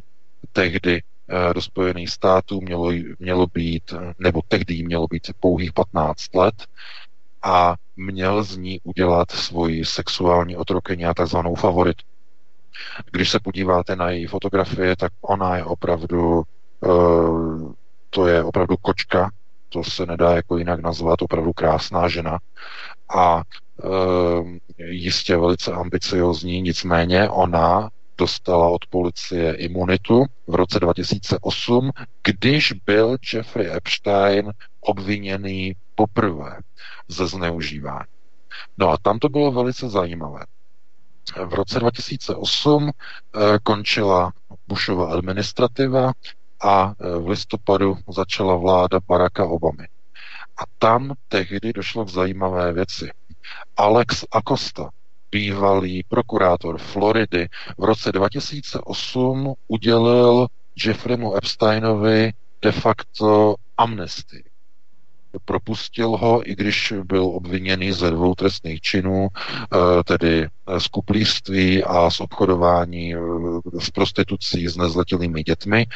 A eh, byl de facto propuštěn a měl de facto jakoby podmínku za velmi mírných podmínek, abychom takhle to řekli. No a nikdo neví proč. Nikdo neví z jakého důvodu. To znamená, Jeffrey Epstein byl natolik mocný muž, že někdo zatahal za nitky, nebo spíš za špagátky, nebo za obrovské mohutné špagáty, že byl propuštěn. V roce 2008. No vidíte, a oběhlo 11 let a Jeffrey Epstein byl teď na začátku července zatčený znovu. Ale u moci už je Trumpova administrativa a je ve vězení, je ve vazbě a teď přichází informace, že se pokusil nebo mu bylo pomoženo k sebevraždě, která ale nedopadla. Takže eh, Alex Acosta, bývalý prokurátor Floridy, dal v roce 2008 de facto amnestii Jeffreymu Epsteinovi a všem obviněným okolo něho. A o 11 let později se ukazuje, že Alex Acosta byl až do 19. června tohoto roku, nebo července, července, pardon, eh, byl ministrem práce, americkým ministrem práce v Bushově, tedy v Bushově, v Trumpově administrativě. To znamená, kvůli kauze Epstein Alex Acosta 19. července teď odstoupil z funkce amerického ministra práce, protože čelí mnoha otázkám, proč v roce 2008 propustila, de facto udělil beztrestnost a amnestii pedofilovi uh, Jeffreymu Epsteinovi a všem jeho lidem okolo. Z jakého důvodu? Proč to k tomu tak došlo? No a ono se ukazuje, že uh, Jeffrey Epstein a jeho pobočníci sbírali po celých Spojených státech a po celém světě pomocí letadel, se kterými létala a létala a létá eh, Nadia Marcinko, tedy slovenská rodačka, jako pilotka, tak po celém světě sbírali nezletilé dívky. Především dívky, prý i chlapce, ale především dívky.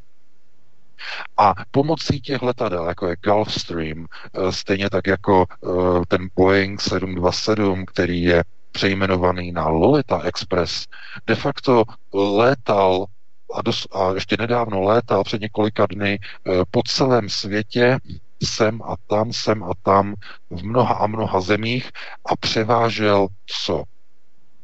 Jaký náklad? Takže ano, takzvaný sexuální trafficking, obchodování s lidmi, se sexuálními otrokyněmi, které jsou nezletilé. Obchod s dětmi, s nezletilými pro perverzní pedofily, především tedy ve Spojených státech, ale po celém světě. Protože FBI vlastně e, tam eviduje ty lety, e, že ten Boeing, ten velký Boeing 727, e, eh, který pilotuje Nadia Marcinko, je používaný jako letající bordel. Takže po celém světě Jeffrey Epstein nabízel tyto pedofilní služby. No a kdo asi tak mohl být těmi zákazníky, když jedním z nejvyšších zákazníků podle všeho byl i Bill Clinton, nejvyšší premiéři zemí, bývalí premiéři, bankéři, samozřejmě z židovských obcí, protože Jeffrey Epstein je žid. On je, mimochodem, on je po matce, takže on je, on je etnický. A tím je to dané. takže pozor, žid s velkým Ž. To není sionista s velkým Ž. Tím se to celé jakoby dostává do toho hledáčku velice blízko koho? Kdo je velkým ochráncem e, židů a takzvaně e, chasických? No, americký prezident Donald Trump.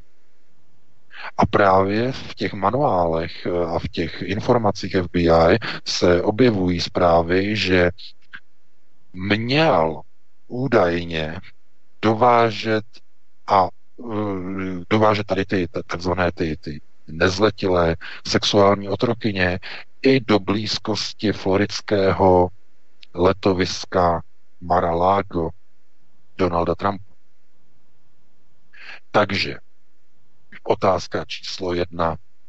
Uh, můžeme se na to dívat tak, že to je tlak ze strany amerického prezidenta na potrestání, eh, řekněme, na odhalení svináren demokratické strany a politiků okolo demokratické strany.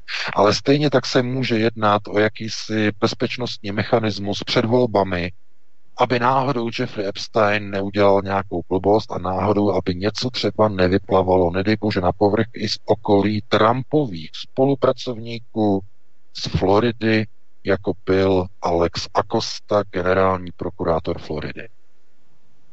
Takže to není tak jednoznačné, dámy a pánové, pozor na to.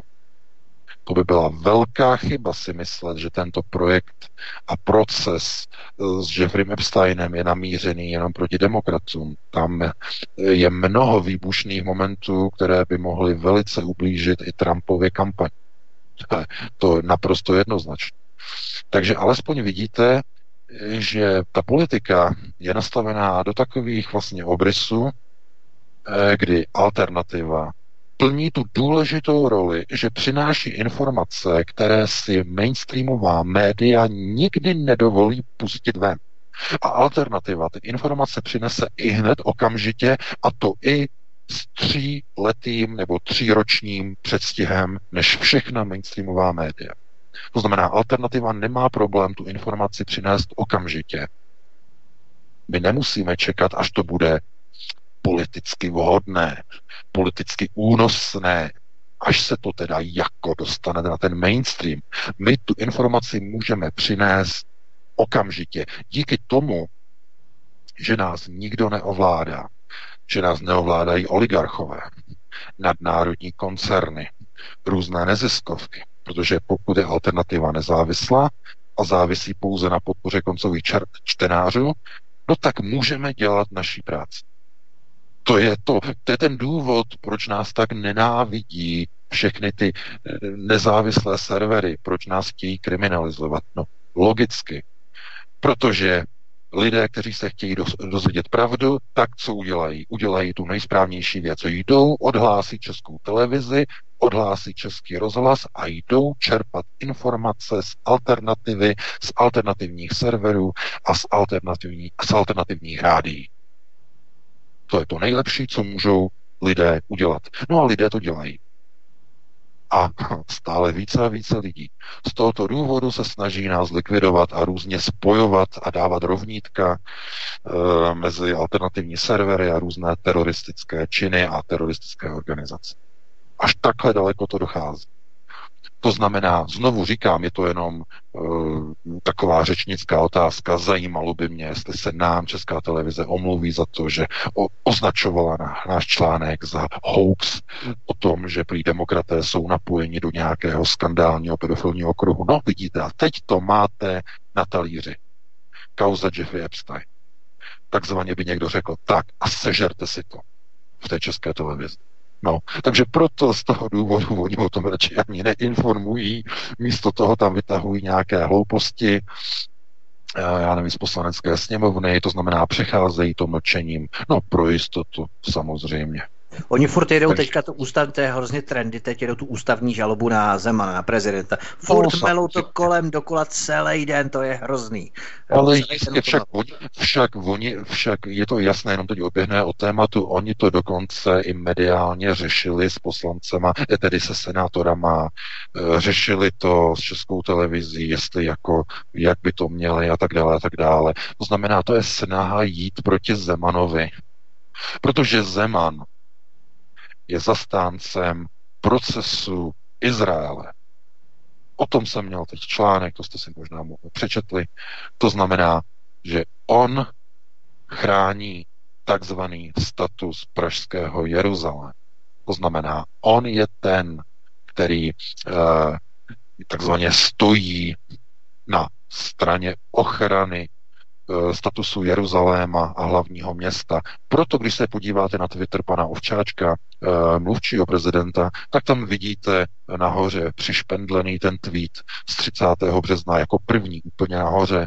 Eh, je to fotografie z návštěvy Miloše Zemana v Izraeli, je tam vyfocený spolu s Benjaminem Netanyahuem a je tam věta, že přáním a tužbou jeho srdce je, aby Česká republika přesunula svoji ambasádu z Tel Avivu do Jeruzaléma, že to je jeho hlavní nebo jeho největším přáním jeho srdce.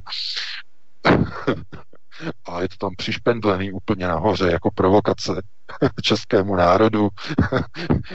Já jsem, jako kdyby prezident Zeman byl nějakým prezidentem Izraele místo toho, ne, než českým, jo, nevím, proč je to takové nešťastné, jako jo, řekněme to na rovinu, nešťastné dávat to úplně nahoru a přišpendlovat to, když je to ke všemu tak staré z 30.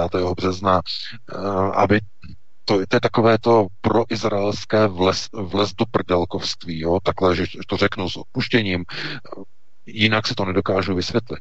A hned pod tím je uh, další tweet od pana Ovčáčka, je to repost nebo retweet, uh, že uh, novým ministrem vnitra, teď mě opravte, je to tam na tom Twitteru uvedený, nebo ministr, teď nevím čeho, že byl zvolený v nové Johnsonově vládě, protože víte, že v Británii Boris Johnson byl zvolený ministerským předsedou, premiérem, tak má nového Eh, jednoho z nových ministrů eh, má, eh, který je samozřejmě židovského původu po matce, myslím Jacob Raab se jmenuje, a že, že má prý český původ a on je, on je židovský po matce, tohleto.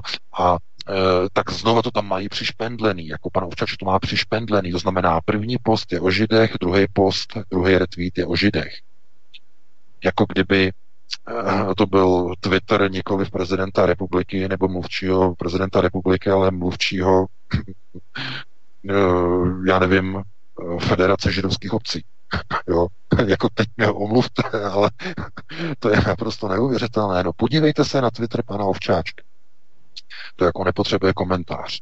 Samozřejmě, že Miloš Zeman za to neodpovídá, za ten Twitter, ten Twitter obhospodařuje pan Ovčáček, ale já si myslím, že by tam měly být přišpendleny řekněme, nějaké jiné tweety, řekněme, lehce pro národní, to znamená, že třeba pan prezident eh, dovolené na Vysočině, pan prezident z občany například, nebo pan prezident, já nevím, někde pokládá věnec třeba k českým hrobu českých vojáků. Eh, to znamená něco, řekněme, pro národního, protože ten Twitter mluvčího prezidenta by měl reprezentovat nikoliv židovské obce, ale měl by reprezentovat prezidenta, který zastává, zastupuje český národ. Minimálně takhle já se na to dívám. A protože vím, jaké jsou souvislosti a vím, že na jakém stupni zasvěcení je pan prezident, tak mě to nepřekvapuje, ale uh, upřímně, když se na to dívají kolegové a přátelé Spojených států, tak kroutí hlavou a říkají unbelievable. To znamená neuvěřitelné. No a tím je to dané. Chápete? No ale to bychom zacházeli do dalších témat. Na to už nemáme čas, máme 21.02, e, takže bychom si dali krátkou písničku, má 4-5 minut a hned bychom se potom pustili do telefonických dotazů. Co říkáš, Vítku? Ano, určitě, přesně tak. Já jenom dodám a doplním, jak si říkal, že alternativa vždycky, o čem informuje s předstihem, tak se vždycky vyplní a nás nebrzdí žádné bariéry v politické vhodnosti, nejsme partnery žádného politického hnutí, takže si můžeme dovolit být absolutně nezávislí. Nejsme závislí na ničí penězích, ničí dobré vůli, ničím úsměvu, eh, ničím ničí přízni a tak dále. Prostě můžeme jako svobodný vysílač, nejsme partnery ani žádné neziskovky, ani žádné, žádného politického hnutí, čehokoliv. A jednou z takových demonstrativních skutečností, kdy alternativa eh, chronicky informuje s předstihem a to se splní, je třeba, eh, že ředitel CIA John Brennan na konferenci Council on Foreign Relations, CFR, přiznal existenci programu chemtrails na rozprašování chemických látek v atmosféře nad celou planetou v rámci globálního geoinženýrství. Uh, potom taky boje, boje proti globálnímu oteplování a tak dále. Jo, prostě chemtrails není žádný hoax, je do, dokonce na to i video pro boha na Aeronetu. Jo, prostě je na to i video, je to oficiální projekt globalistů, jenom nad územím Spojených států to podle výroku Johna Brennana, ředitele CIA, na kterého je i video, přímo kde to říká, stojí ročně prý 10 miliard dolarů. A šéf CIA taky mluvil o tom, že některé země to postihne a budou protestovat a tak dále a tak dále, takže prostě na to je video, je to oficiální v rámci chemtrails geoinženýrství. Ono to chemtrails je tak jaksi zprofanované, ale geoinženýrství v podstatě. A tak dále a tak dále. To znamená, že informace, které pouští alternativa, tak prostě se splní dříve či později. Dřív všechno, o čem informujeme, eh, se dříve splní. A i když se to nesplní, prostě eh, je to takový brainstorming. To znamená, že eh, tady jsou prostě různé úhly pohledu, které jsou třeba politicky nekorektní nebo nekonformní s vládním establishmentem, cokoliv, ale prostě to je úplně jedno, prostě jsou to názory a pokud máme mít tedy tu demokracii, tak si samozřejmě můžeme mít dovolit názor, jaký chceme pro Boha nemůže nám to nikdo zakazovat, protože to už je právě ta totalita, dámy a pánové. Takže, Martine, eh, dáme písničku a potom se pustíme do telefonátů.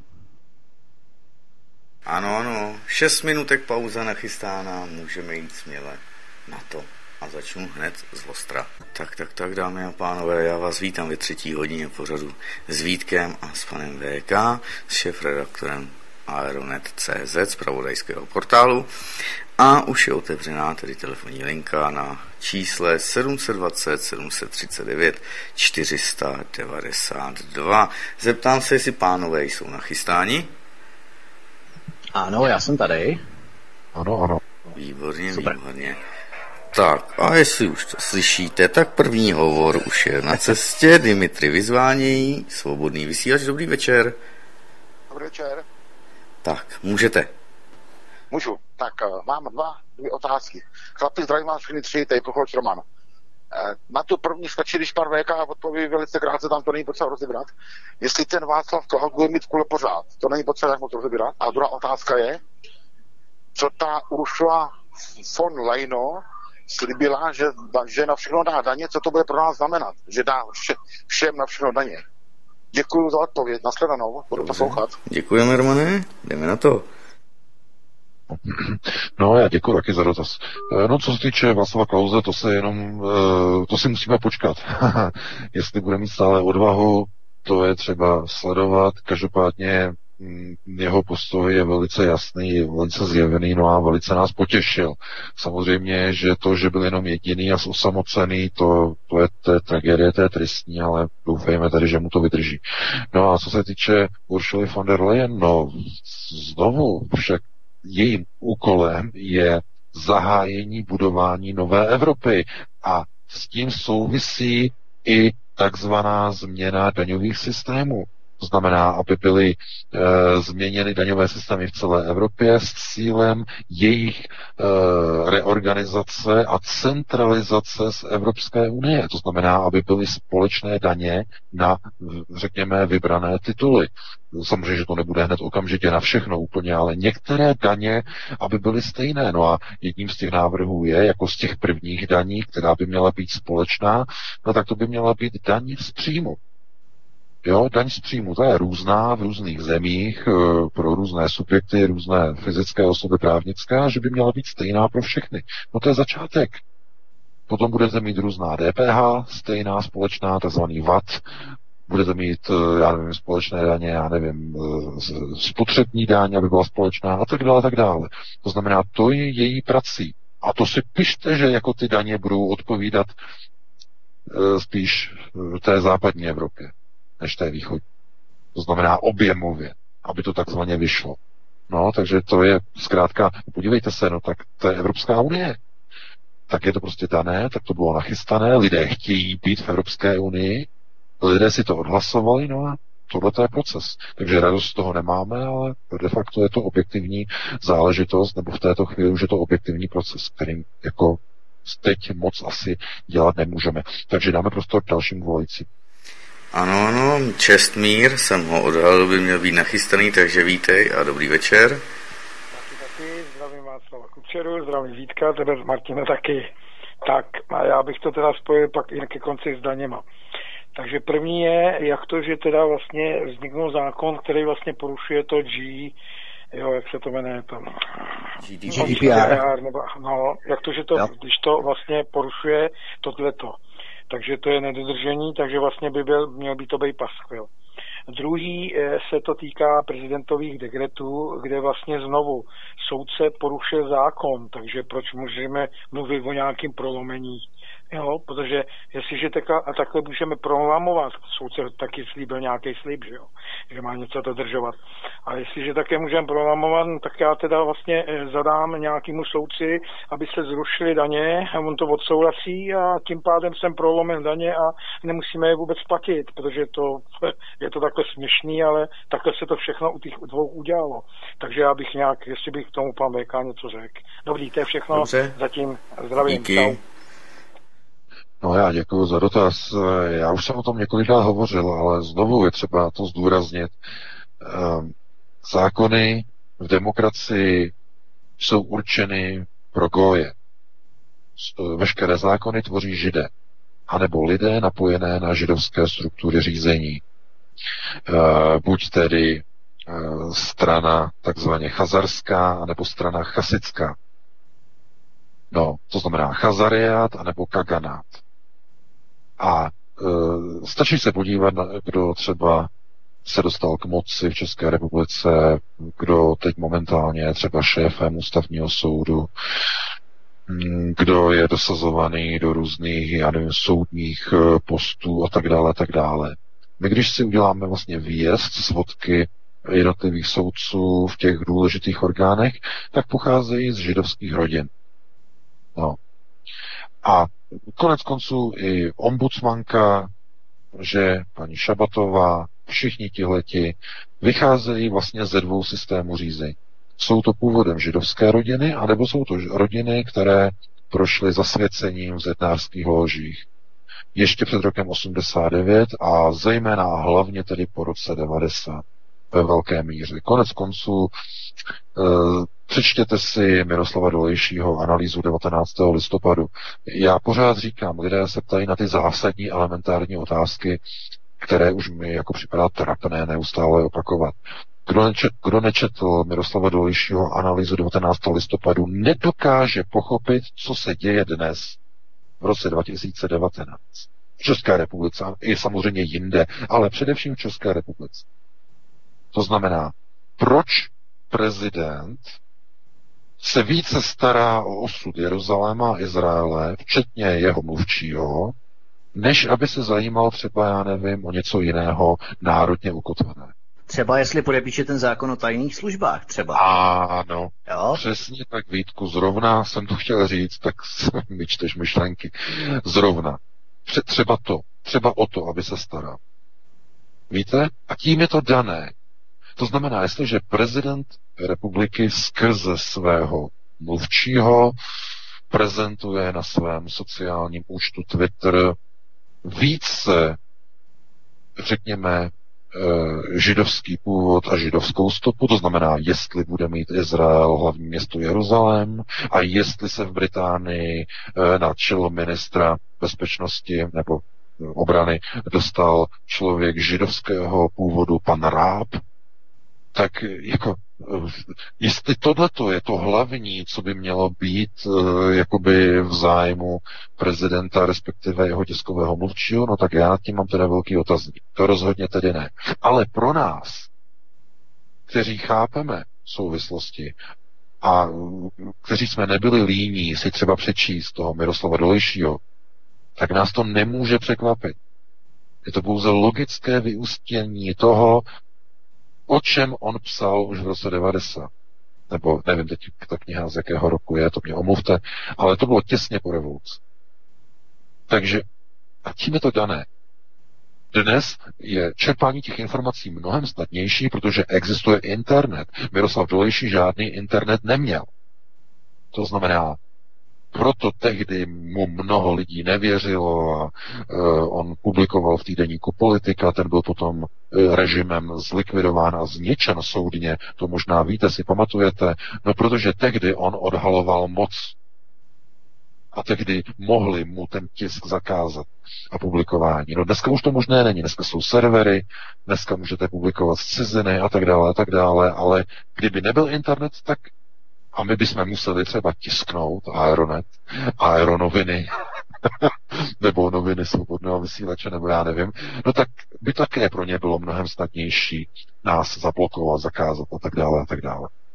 Takže ano, eh, to, že eh, někdo jako v pozici soudce takzvaně ten nový soudce, který se nezakecá, mladý kádr, přijde z fakulty, eh, má nějakých těch pět nebo sedm let, eh, dělá, dělá vlastně toho eh, koncipienta, potom vlastně složí zkoušky a může dělat soudce a je jmenován prezidentem do pozice soudce, no tak on řekne, já vracím tady majetek vdově po bývalém členovi Henleinovi německé strany, bývalému členovi Wehrmachtu, a já jsem tak rozhodl, já jsem soudce a nikdo mi to nemůže skritizovat a spochybnit, protože soudy jsou nezávislé.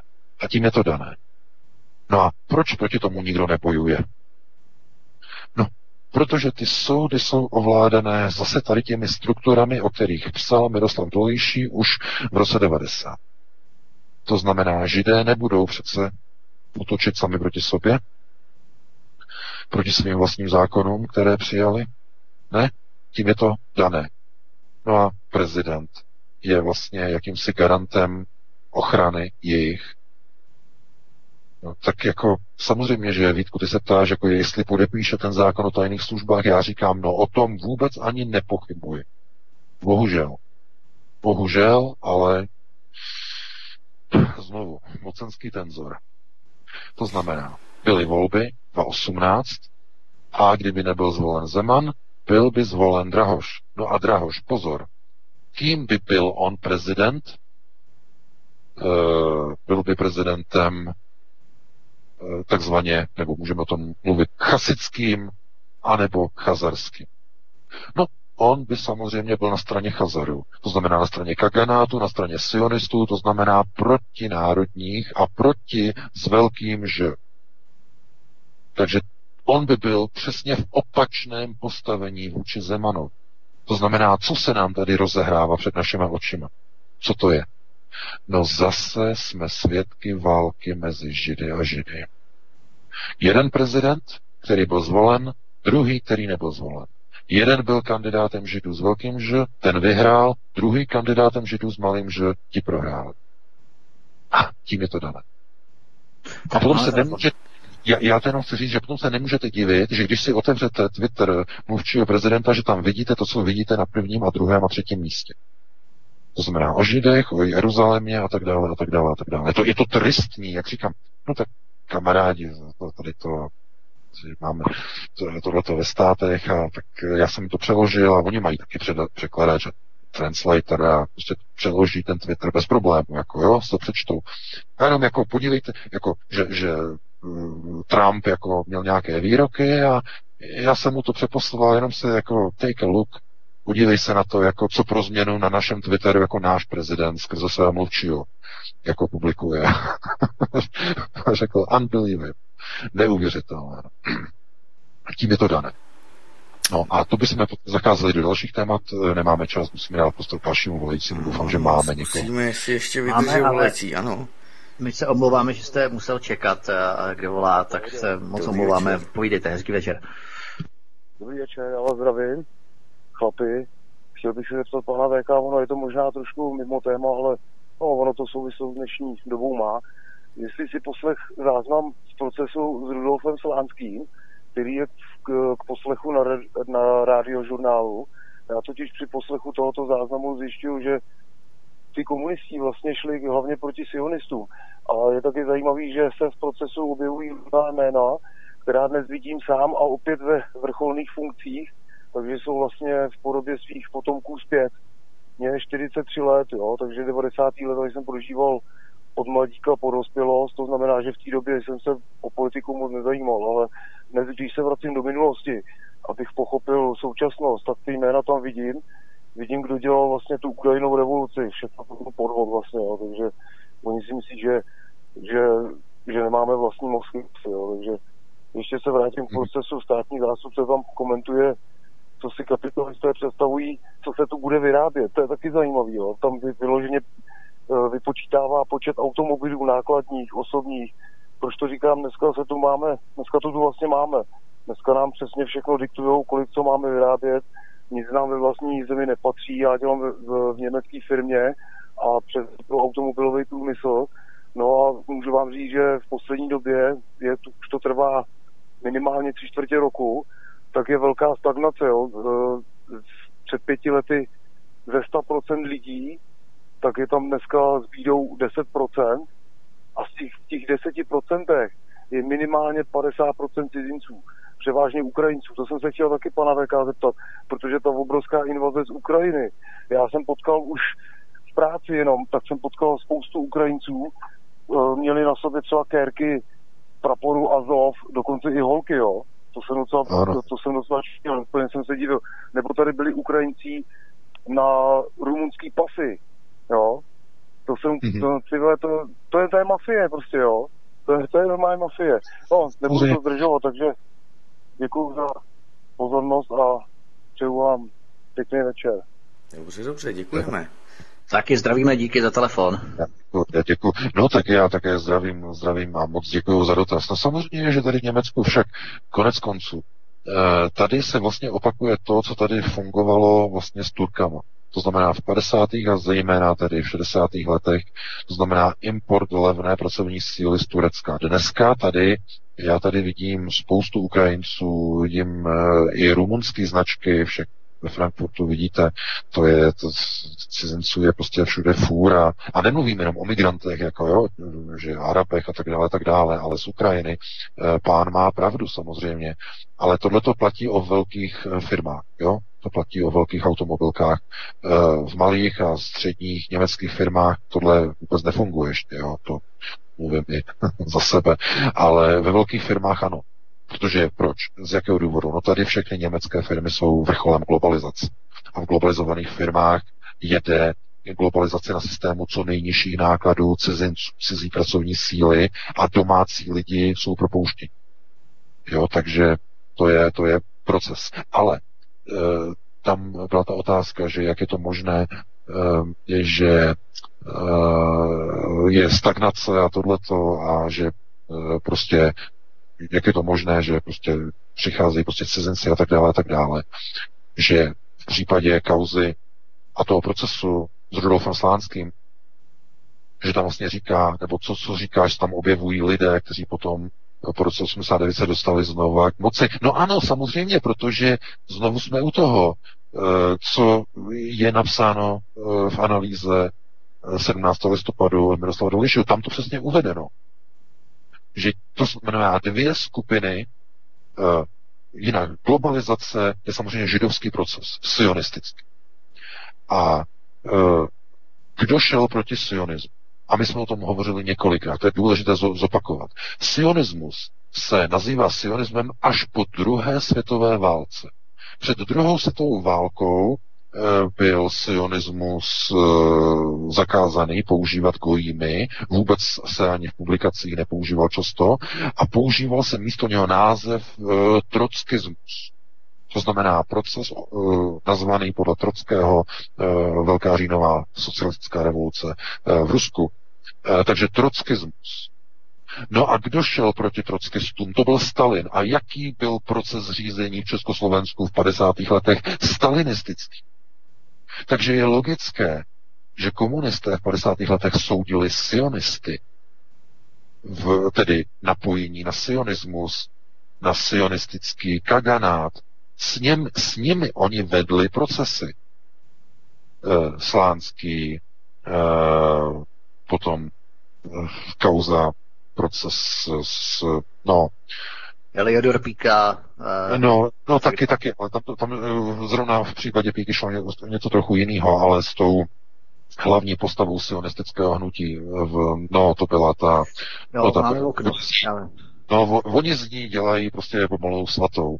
Uh, no, to byla ta právnička, no, jak ji popravili. No, máme v okno, já mám taky v okno, ale jasně vím, já koho taky myslí. teď vím, Týno. Ludmila, nebyla to Ludmila, počkej, počkej, počkej, nevím. Hm. Ale máme hovor, tak. tak.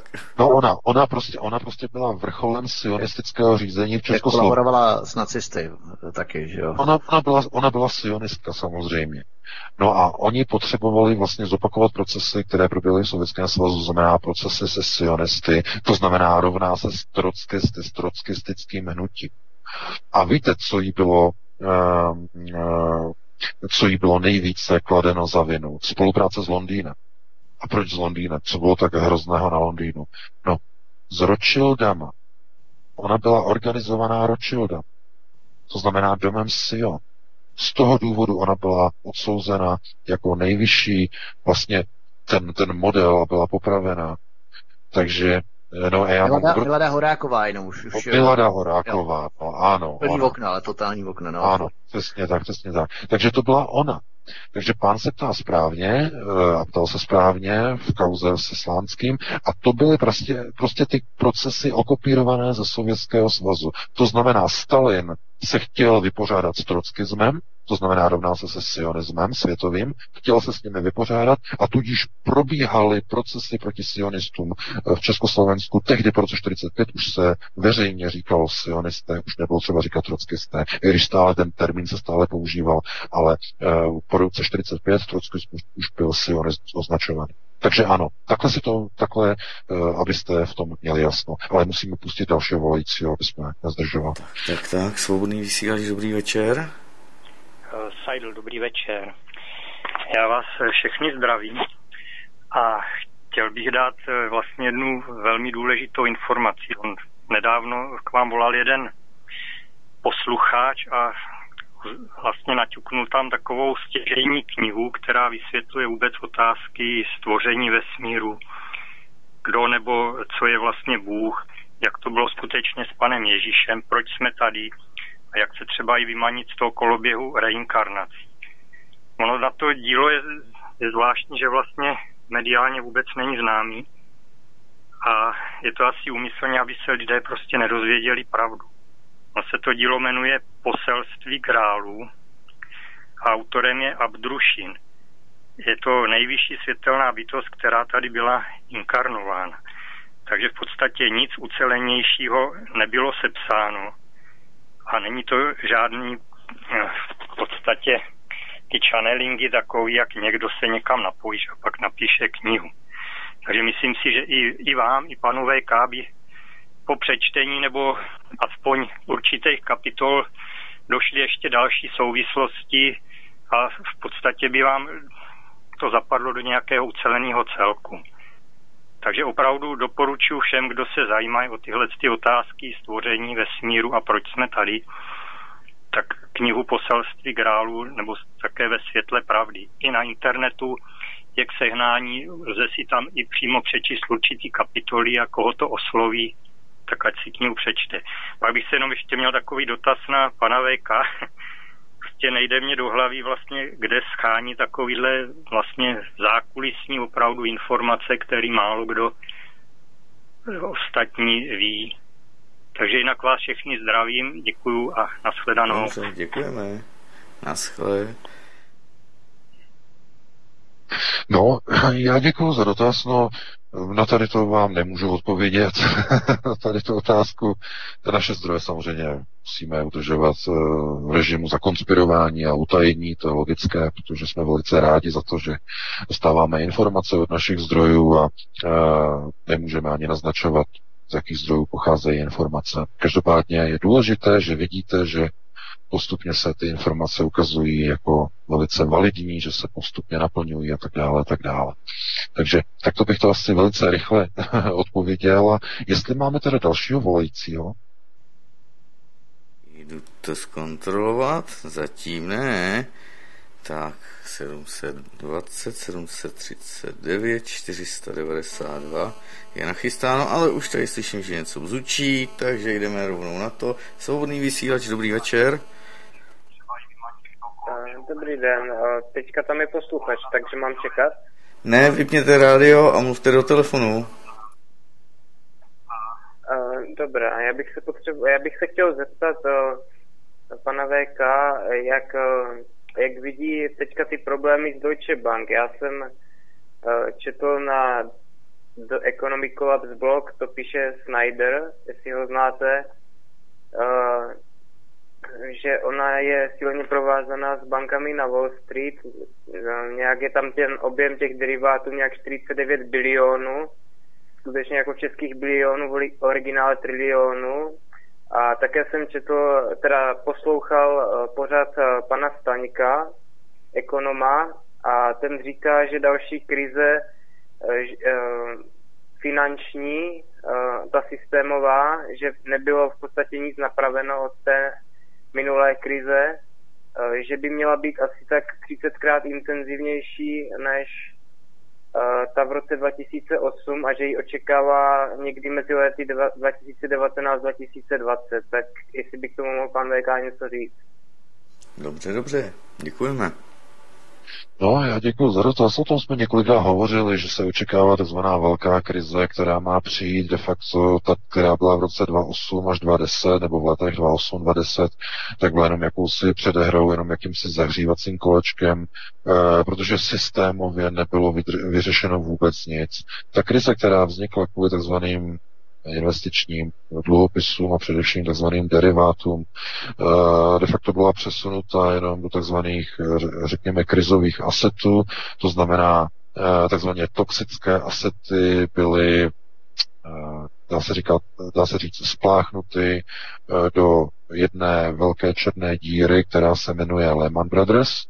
E, to znamená, ta odnesla úplně všechno, to byla kmenová banka Fedu, jedna z, jedna z kmenových bank Fedu, to znamená, ta to odnesla úplně nejvíc a ostatní banky byly skoupeny a byly sanovány. Ta sanace byla ovšem znovu provedena způsobem, který není čistý, to znamená, e, byly Eh, jednotlivé dluhy převedeny jako takzvaně refinancované dlouhodobé úvěry, které budou takzvaně plněny v budoucnu. Banky se k tomu svolily, že převedou své pohledávky do takzvaných dlouhodobě úvěrovaných podob. Jinými slovy, eh, banky mezi sebou si dluží vzájemně. Eh, nelze ty dluhy nějakým způsobem škrtnout, protože, protože mezi bankami se neškrtá, to je vyloučené, to se škrtá pouze na vnitřních účtech, ale nikoli na mezibankovních.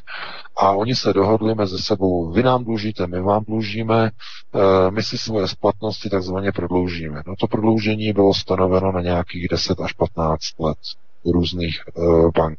To znamená, nastartujeme trh, nastartujeme biznesy, znovu začneme půjčovat lidem uh, hypotéky, budeme jim dávat prostě úvěry a ty dluhy takzvaně budeme sanovat. Samozřejmě, že ne v plné výši, ale v nějaké výši vám budeme sanovat vzájemně mezi sebou. Výsledkem nebo na čí vrub ta sanace byla provedena je na vrub koncových spotřebitelů. Důsledkem těchto dohod mezi bankami bylo, že od roku 2011 do dnešní doby všechny banky zrušily veškeré úročení na spotřebitelských účtech. E, některé banky se chlubí tím, že vám dají třeba 1% nebo vám dají půl procenta takzvaně na biznesovém účtu nebo na privátním účtu. Ovšem už vám neřeknou jednu takovou polišárnu, že to úročení se týká pouze částek do nějaké výše vašich úspor. Některé banky tu výši mají na 100 000 korunách. Pokud máte víc než 100 000 korun, tak všechno, co je nad 100 000, už vám banka neúročí. To znamená jenom směšné, malé, drobné.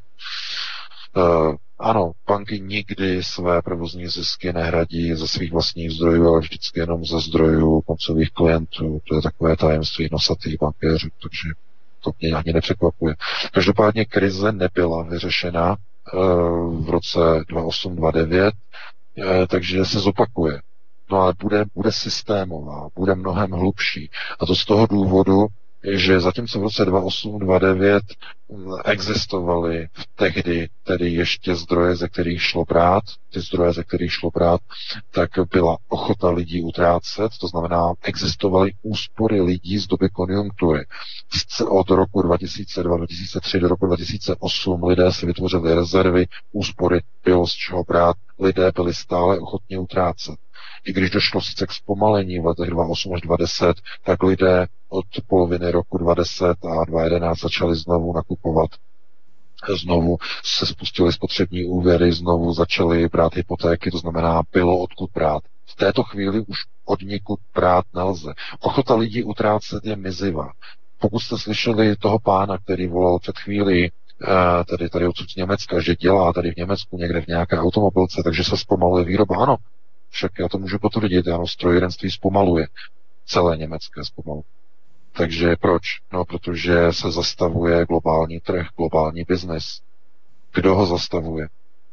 Donald Trump, který je ve válce, v obchodní válce s globalisty, je, ve, je v obchodní válce s Čínou, je v, v obchodní válce tady s Německem, je v obchodní válce s celou Evropskou unii.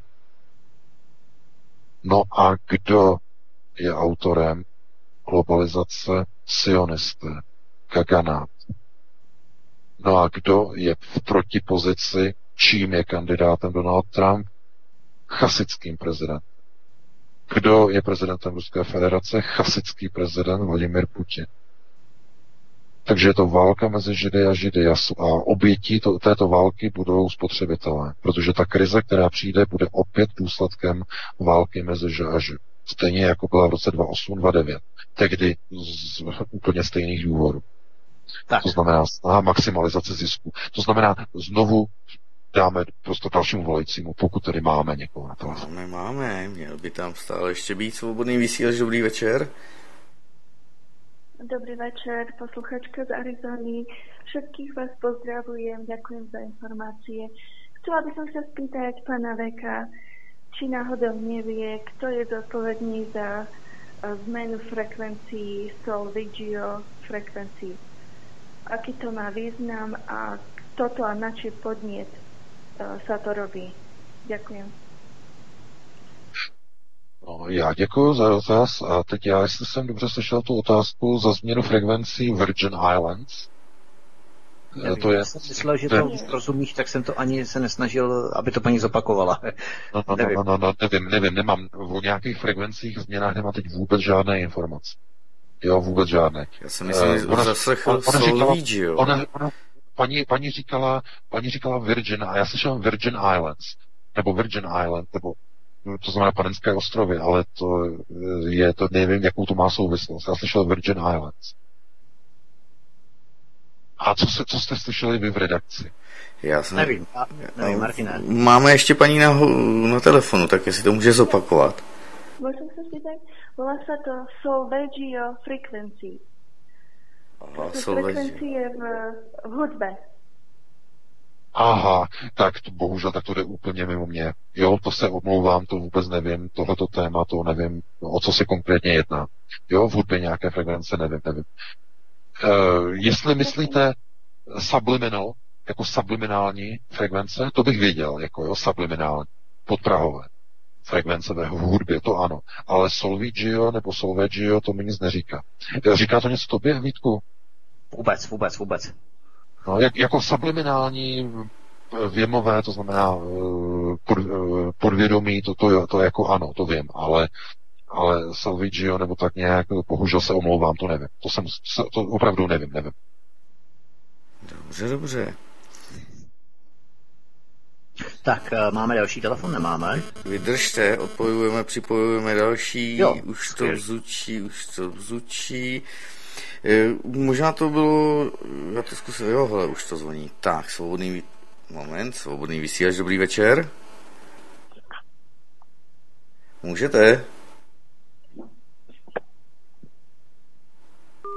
Tak, tak. Zřejmě nefunguje zvuk a teď dokonce i vypadl snad Jo, poslucháč. teď to někdo tíknul na druhé straně. Už jsme byli spojeni a zase to vypadlo. Ale už je tady další, tak to jdeme okay. zkusit. Svobodný vysílač, dobrý večer. Dobrý večer. Já jsem se chtěla prosím zeptat, uh, jestli pan VK nevidí nějakou souvislost. Nedávno byl uh, týden mimo provoz systém navigační Galileo. Ve stejnou chvíli mají obrovské problémy v Izraeli, protože jim nefungují GPSky. A ve stejnou chvíli zhruba ve stejnou chvíli zhruba je mimo provoz třeba britské letiště Heathrow. Jestli uh, je nějaký problém s družicemi. Děkuju, nashledanou.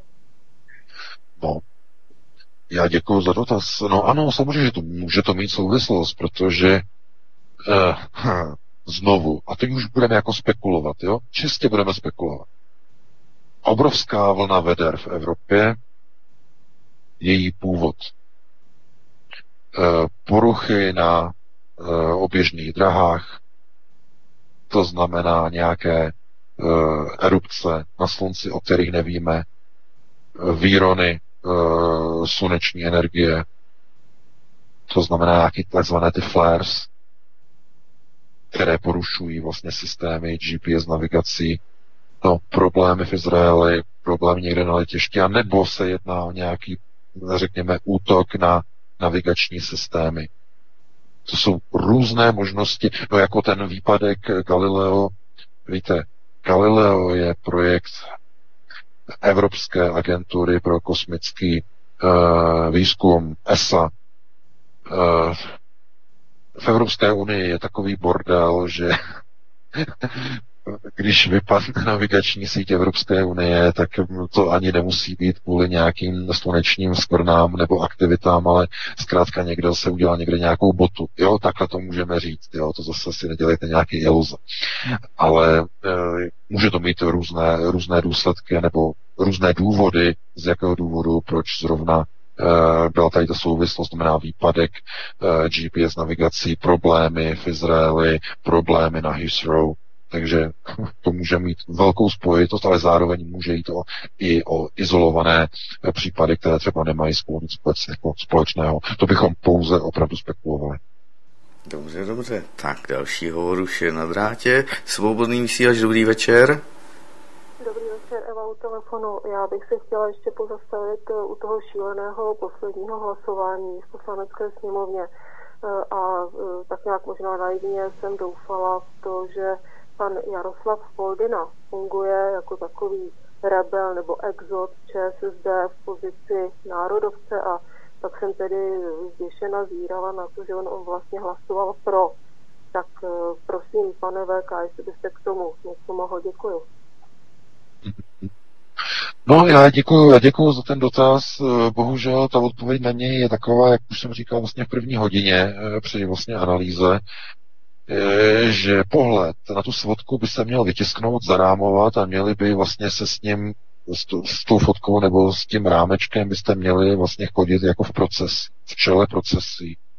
Místo křížku chodit s obrázkem tohoto hlasování, protože tím je to dané.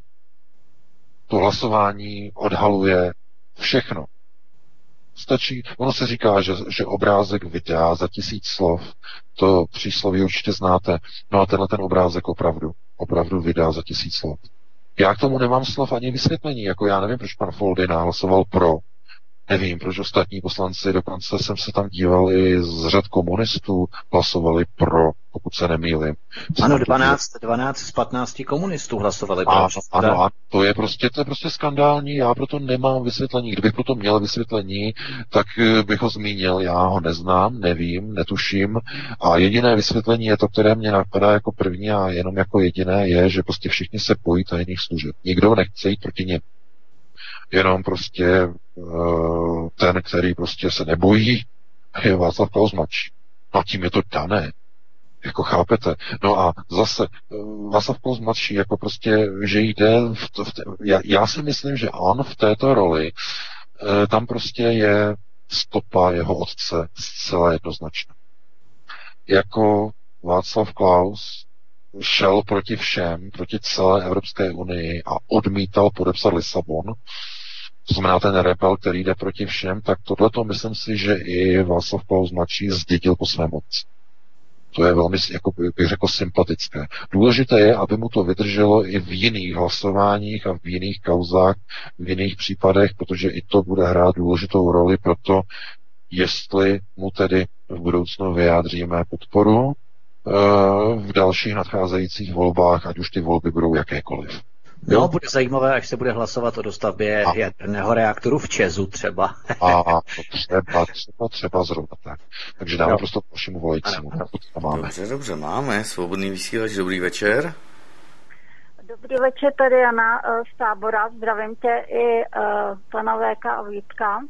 Já jsem uh, jednak reaguju na to slovo, že jo, um, Tony, jak eh, se ptala nějaká paní, tak já jsem o tom jeden pořad měla. To je vlastně, mají být původní tóny, než byly přeladěny někdy uh, ve 20. století a léčivý a je to šest čistých tónů. Já jsem byla i na nějakém workshopu, kde se to zpívalo nebo hrálo uh, na nějaký nástroje, je to, je to opravdu příjemný. Ale já jsem, já volám kvůli něčemu jinému. Já jsem uh, chtěla říct, že trošku teda sleduju tu uh, kauzu Epsteina a že teď se jako vynožuje, jaký měl zakrouškovaný ty telefonní čísla v těch seznamech a docela se to zveřejňuje a rozebírá, že tam byly čtyři lidi z Rothschildovy um, rodiny a uh, třeba um, ten Barak byl vyfocený, jak uh, vychází z jeho markodrapu, tak teď se to dostává ven. To bylo v roce 2016, jestli jako to nechtějí použít proti jako pro něj, kvůli, proti němu ve volbách proti Netanyahuovi. A je to podle mě teda velice zajímavá kauza, jsem na to zvědavá, jak to dopadne. A jinak počasí teď koukám, že napadlo snad dáme čtvrt metru krup, na Tour de France, že je to teda docela překvapující, jak tady je takový vedro a tam teda kroupy. Tak eh, no, eh, zajímá mě ta kauza taky velice a doufám, že, mm, že se tomu budou uh, Ironet věnovat. Mm. Dobře, tak jo, díky ani mějte hezky.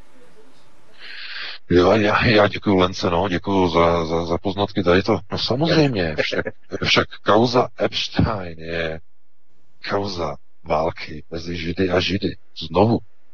To znamená, že se tam objevili na seznamu, na tom výbušném seznamu, který lze přirovnat k Mrázkově seznamu úplně stejně, dát rovnitko, naprosto jednoznačně, přičemž tady ten seznam je mnohem výbušnější, protože je na mezinárodní úrovni, no tak se tam nacházejí lidi od Rothschildu, od Rothschildovy rodiny, no a to jsou sionisté.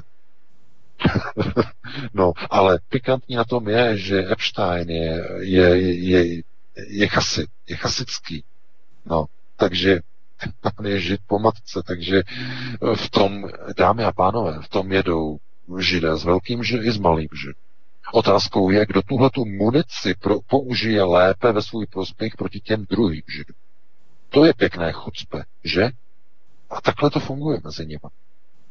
To znamená, oni v něčem mají, v něčem jedou. Jo, to je jedno, co, cokoliv. Eh, jako byl třeba eh, ten, ten eh, druhoválečný holokaust. To znamená, v tom jeli obě dvě skupiny. Jedna skupina byla v roli obětí, druhá skupina v roli architekt. No a výsledkem je de facto to, že dnes, že kdokoliv něco řekne proti, já nevím, židům, jedním nebo, nebo druhým, je označen za antisemitu. To znamená, on má něco proti holokaustu. A hned začne řev a křik. To znamená, to je ten systém. No a kauza Epstein je stejná. Tam najdete lidi, kteří jsou na straně jak tedy chasických, tak i na straně Chazarů. To znamená, jak na straně e, Židů s velkým Židů, tak i těch s tím malitrisionistů. No takhle teď vidíte v reálném vlastně přenosu v reálné kauze, jak to funguje. To znamená, on se dostane do vězení a najednou jako, jako on prý, protože tam je to uvedeno v těch médiích, eh, že eh, oni nechtějí proti němu, ty hlavní svědkyně nechtějí proti němu vypovídat. Nechtějí. No a FBI má za to, že dostali všechny ty čtyři hlavní, dostali ty dívky, oběti, tedy dostali zaplaceno od Epsteina, aby mlčeli. To znamená, nikdo proti němu svědčit nemůže. A on přesto se prý údajně pokusil o sebevraždu. Prý údajně, když má všechny zaplacené. Proč by se chtěl za sebe vraždit, když má všechny zaplacené? Nedává smysl. No jistě, někdo se ho chce zbavit, aby nemluvil. Takzvaně se pojistit. No, proto ho dali do, chápete, takhle, oni tomu říkají high profile, to znamená uh, vysoce důležitý člověk a oni ho dali do cely s dalšími čtyřmi vězni. Proč? No zamyslete se, otazní. Proč? No, aby mu někdo dopomohl sebevraždit. Teprve, když se to nepovedlo a byl z toho průser, tak ho dali e, na samotnou celu a mají ho pod kamerou, a, aby byl v bezpečí a tak dále. Teprve potom. To je tak průhledné, to je tak neuvěřitelné, chápete? Ale od začátku někdo se snaží o jeho život. Od začátku, okamžiku, kdy byl zatčen. Na začátku července. Někdo nechce, aby mluvil. A kdo nechce, aby mluvil? No, bývalí zákazníci jeho pedofilního impéria. A kdo jsou ti zákazníci, to si jistě dokážete představit. To, jsou, to nejsou jenom různí Billové Clintonové, to jsou i různí, různí rodinní příslušníci Rothschildovy rodin. A tím je to dané, dámy a pánové. Proto je to největší výbušná kauza poslední doby a uh, budeme ji samozřejmě sledovat. Já to můžu slíbit, paní Lence, a uh, hned pustíme uh, do studia dalšího volajícího, pokud tedy máme někoho. Tak, jdeme se na to kouknout. On nevydržel posluchač, protože Poč... si Martin napsal, že máme hovor. Jo. Počkat, omylem jsem ho típnul místo, abych ho přijal. Ježíš, Aha. tak no Ježíš, za to nemůže, můžu za to já, že jo, tak počkat, to tady musím. Budeme doufat tady, že pan posluchač nebo paní posluchačka případně zavolá znova. Uh, nicméně, dokud eh, ještě zavolá, tak abychom vyplnili hluchou pauzu, abychom tady nemlčeli, případně nemlátili prázdnou slámu, tak eh, české soudy vedou eh, monster procesy s českými a běloruskými legionáři z Donbasu, kteří nasadili své životy na ochranu žen a dětí. Ale máme tady další hovor, takže jdeme tak, na něj. Tak, tak, svobodný vysílač, dobrý večer. Dobrý večer, zdravím. Já bych měl prosím dotaz, když problémem jsou židi s malým a s velkým, že jak vyřešíte na ten problém? Děkuju, to je všechno. No, no já za dotaz. Eh, no, podívejte se. Eh, znovu, je třeba se podívat na souvislosti. A je to zase znovu o těch tlustých knihách, o kterých hovoří Valery Pjakin. V, to, v téhle věci mu můžete věřit. To znamená pochopení procesu řízení světa, světového řízení. Proč ve všech důležitých funkcích, ve všech zemích v těch důležitých pozicích jsou u moci židé. Proč o tom hovořila Nadia Savčenko na Ukrajině? Že i když mají tak málo obyvatel židé na Ukrajině, jenom 3%, proč drží de facto eh, většinu veškerých státních funkcí eh, v zemi? Z jakého důvodu? Proč? Čím je to dané? Kdo to určuje? Eh, proč v Spojených státech FED, hlavní centrální banku, kontrolují židovské rodiny, Rothschildové, Goldmanové, další. Rockefellerové. Proč, z jakého důvodu?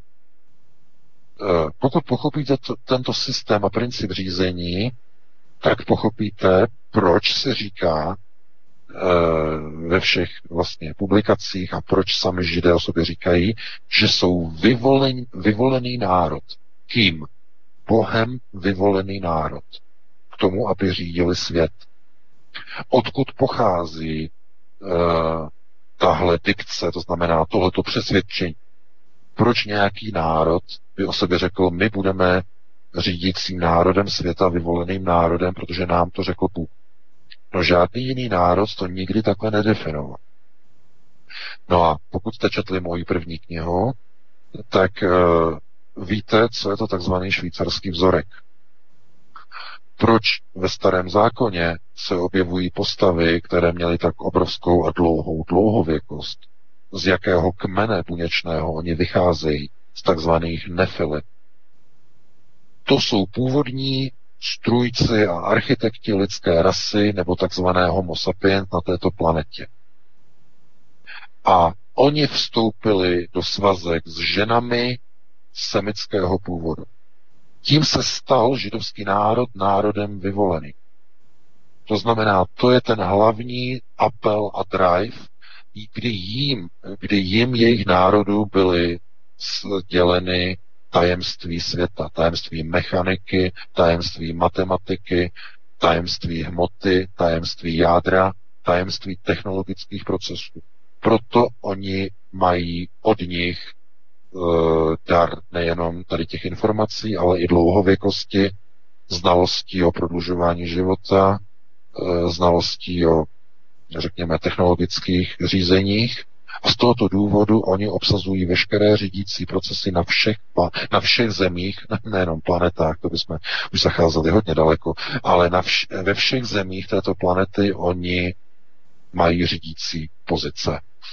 Eh, Naděja Savčenko to třeba ještě neví, nebo se nad tím pozastavuje. Mnozí si říkají, proč z jakého důvodu. No, protože ten důvod je v dalekých dějinách, v daleké historii naší civilizace, eh, de facto na počátku vzniku lidské rasy. To znamená té rasy, které říkáme homo sapiens. Uh, určitý náznak nebo nástřel těchto těch procesů a tady těch informací máte z mojí první knihy uh, Human ex machina. Uh, v té druhé knize to bude více rozebrané. Každopádně tady máte odpověď na tady tu otázku, proč, z jakého důvodu oni řídí. A odpověď na tu otázku, jak to řešit, řešit eh, něk- několik systémů řešení uh, by existovalo a v historii byly, byla ta řešení použita, ale selhala. Prvním pokusem byl nástup nacismu tady v Německu ve 30. letech. Ten pokus selhal. Druhým pokusem, nebo pokusem, který byl ještě předtím, byl nástup uh, systému řízení Josefa Stalina, Sovětského svazu, ten proces taktéž selhal po jeho smrti. To znamená, jak proti tomu jít, jak proti tomu fungovat, eh, je pouze na pozici, eh, řekněme, velmi silných a eh, velmi brutálních procesů řízení, které nejsou v dnešní době průchodné. To znamená, nemůžete dneska lidem říkat, my budeme řešit procesy řízení tím, že začneme dělat někde nějaké revoluce, budeme to dělat jako Stalin, nebo budeme to dělat jako Hitler, nebo budeme to dělat, já nevím, nějaký jiný vojevůdce a jiný diktátor a tak dále, nebo jako Mussolini a tak dále a tak dále. V dnešní době už to není průchozí, není to akceptovatelné na obecné úrovni obecně přijímaného systému řízení, který je vy ty světonázorové výchovy. A z tohoto důvodu chtějí sionisté, ale i konec konců i chasičtí, aby jednotlivé národy, především národy Goju, už nikdy neměli tu odvahu zbavit se jejich systému řízení a jejich jařba. Aby to byly místo mužů fifleny, přešití muži na ženy, aby to byli zženštilí muži, ženy, aby nemohly rodit, ženy, aby byly zdegenerované, muži, aby byli zdegenerovaní, aby všechny nežidovské národy na světě už nikdy nemohli se vzepřít a pokusit se o odstranění takzvaného světového židovského jařma. To je ten hlavní důvod degeneračních procesů, které jsou prosazovány skrze média, skrze školství, skrze systémy řízení na celém světě takzvaného nebo takzvaného západního světa. Tím máte odpověď na tu otázku. Vidíte, že to je velmi komplexní. Takže pokud budete mít zájem o hlubší rozbor těchto informací, tak v té nové knize, někdy už v průběhu září, to předvysíláme tady ty informace už velmi dlouho, tak tam si to potom budete moci pře- přečíst eh, v podrobnosti, v detailech, v analýze a tak dále a tak dále, ale v této chvíli už musíme naše povídání ukončit, protože máme čtyři minuty po desáté hodině, takže já se Rozloučím s tebou Vítku i s tebou Martine, samozřejmě se všemi posluchači Svobodného vysílače CS a vše, se všemi čtenáři Aerotu.cz. Uslyšíme se opět příští týden v pátek po 19. hodině, já doufám už dříve než v půl osmé, eh, že se to zvládne eh, dříve, skoro na čas. Opět probereme aktuální témata za uplynulý týden z domova i ze světa, takže pro tuto chvíli vám všem přeji krásnou dobrou noc. Já se taky připojuju, přeju všem krásný zbytek večera, díky tobě VK za vysílání, za informace, Martine tobě také za vysílání, milí posluchači vám také díky za přízeň, měli jsme 10, zhruba pokud dobře počítám 10 telefonátů, díky panu Romanovi, Čestmírovi, posluchači, který pracuje v německé firmě, automobilce, pravděpodobně panu Seidlovi, eh, posluchači, který řešil Deutsche Bank, eh, posluchačce z Arizony, eh, pak posluchačce, která řešila výpadek systému Galileo GPS a letiště Heathrow, paní Evě, Janě Stábora a nakonec panu Davidovi. A jenom ve stručnosti pozvu na příští týden v pondělí od 19 hodin, to znamená 29. července od 19 hodin v pondělí, Eh, uvítáme, přivítáme poslankyni Svoboda a přímá demokracie Karlu Maříkovou, eh, která je, nebo která byla vedoucí české delegace OBSE, která monitorovala parlamentní volby na Ukrajině, které proběhly 21. července v neděli, takže eh, to bude velmi poutavé, zajímavé vyprávění, takže pokud chcete, tak přijďte k nám do 19 hodin, v 19 hodin v pondělí.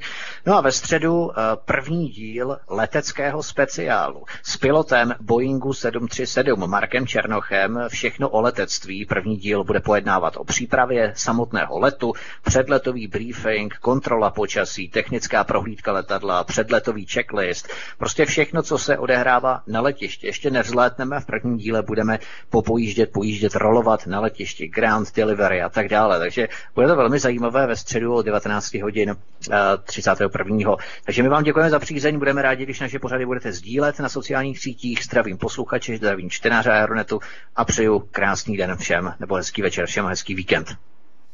Také, také, pánové, děkuji oběma a děkuji samozřejmě naslouchačkám a naslouchačům.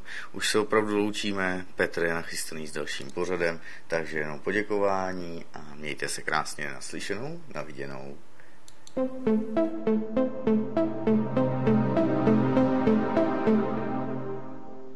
Vážení přátelé, Milí posluchači, tato relace vznikla díky vaší pomoci, díky vašim dobrovolným příspěvkům. Děkujeme. Toto je jediný způsob, jak zůstat svobodným vysílačem CS.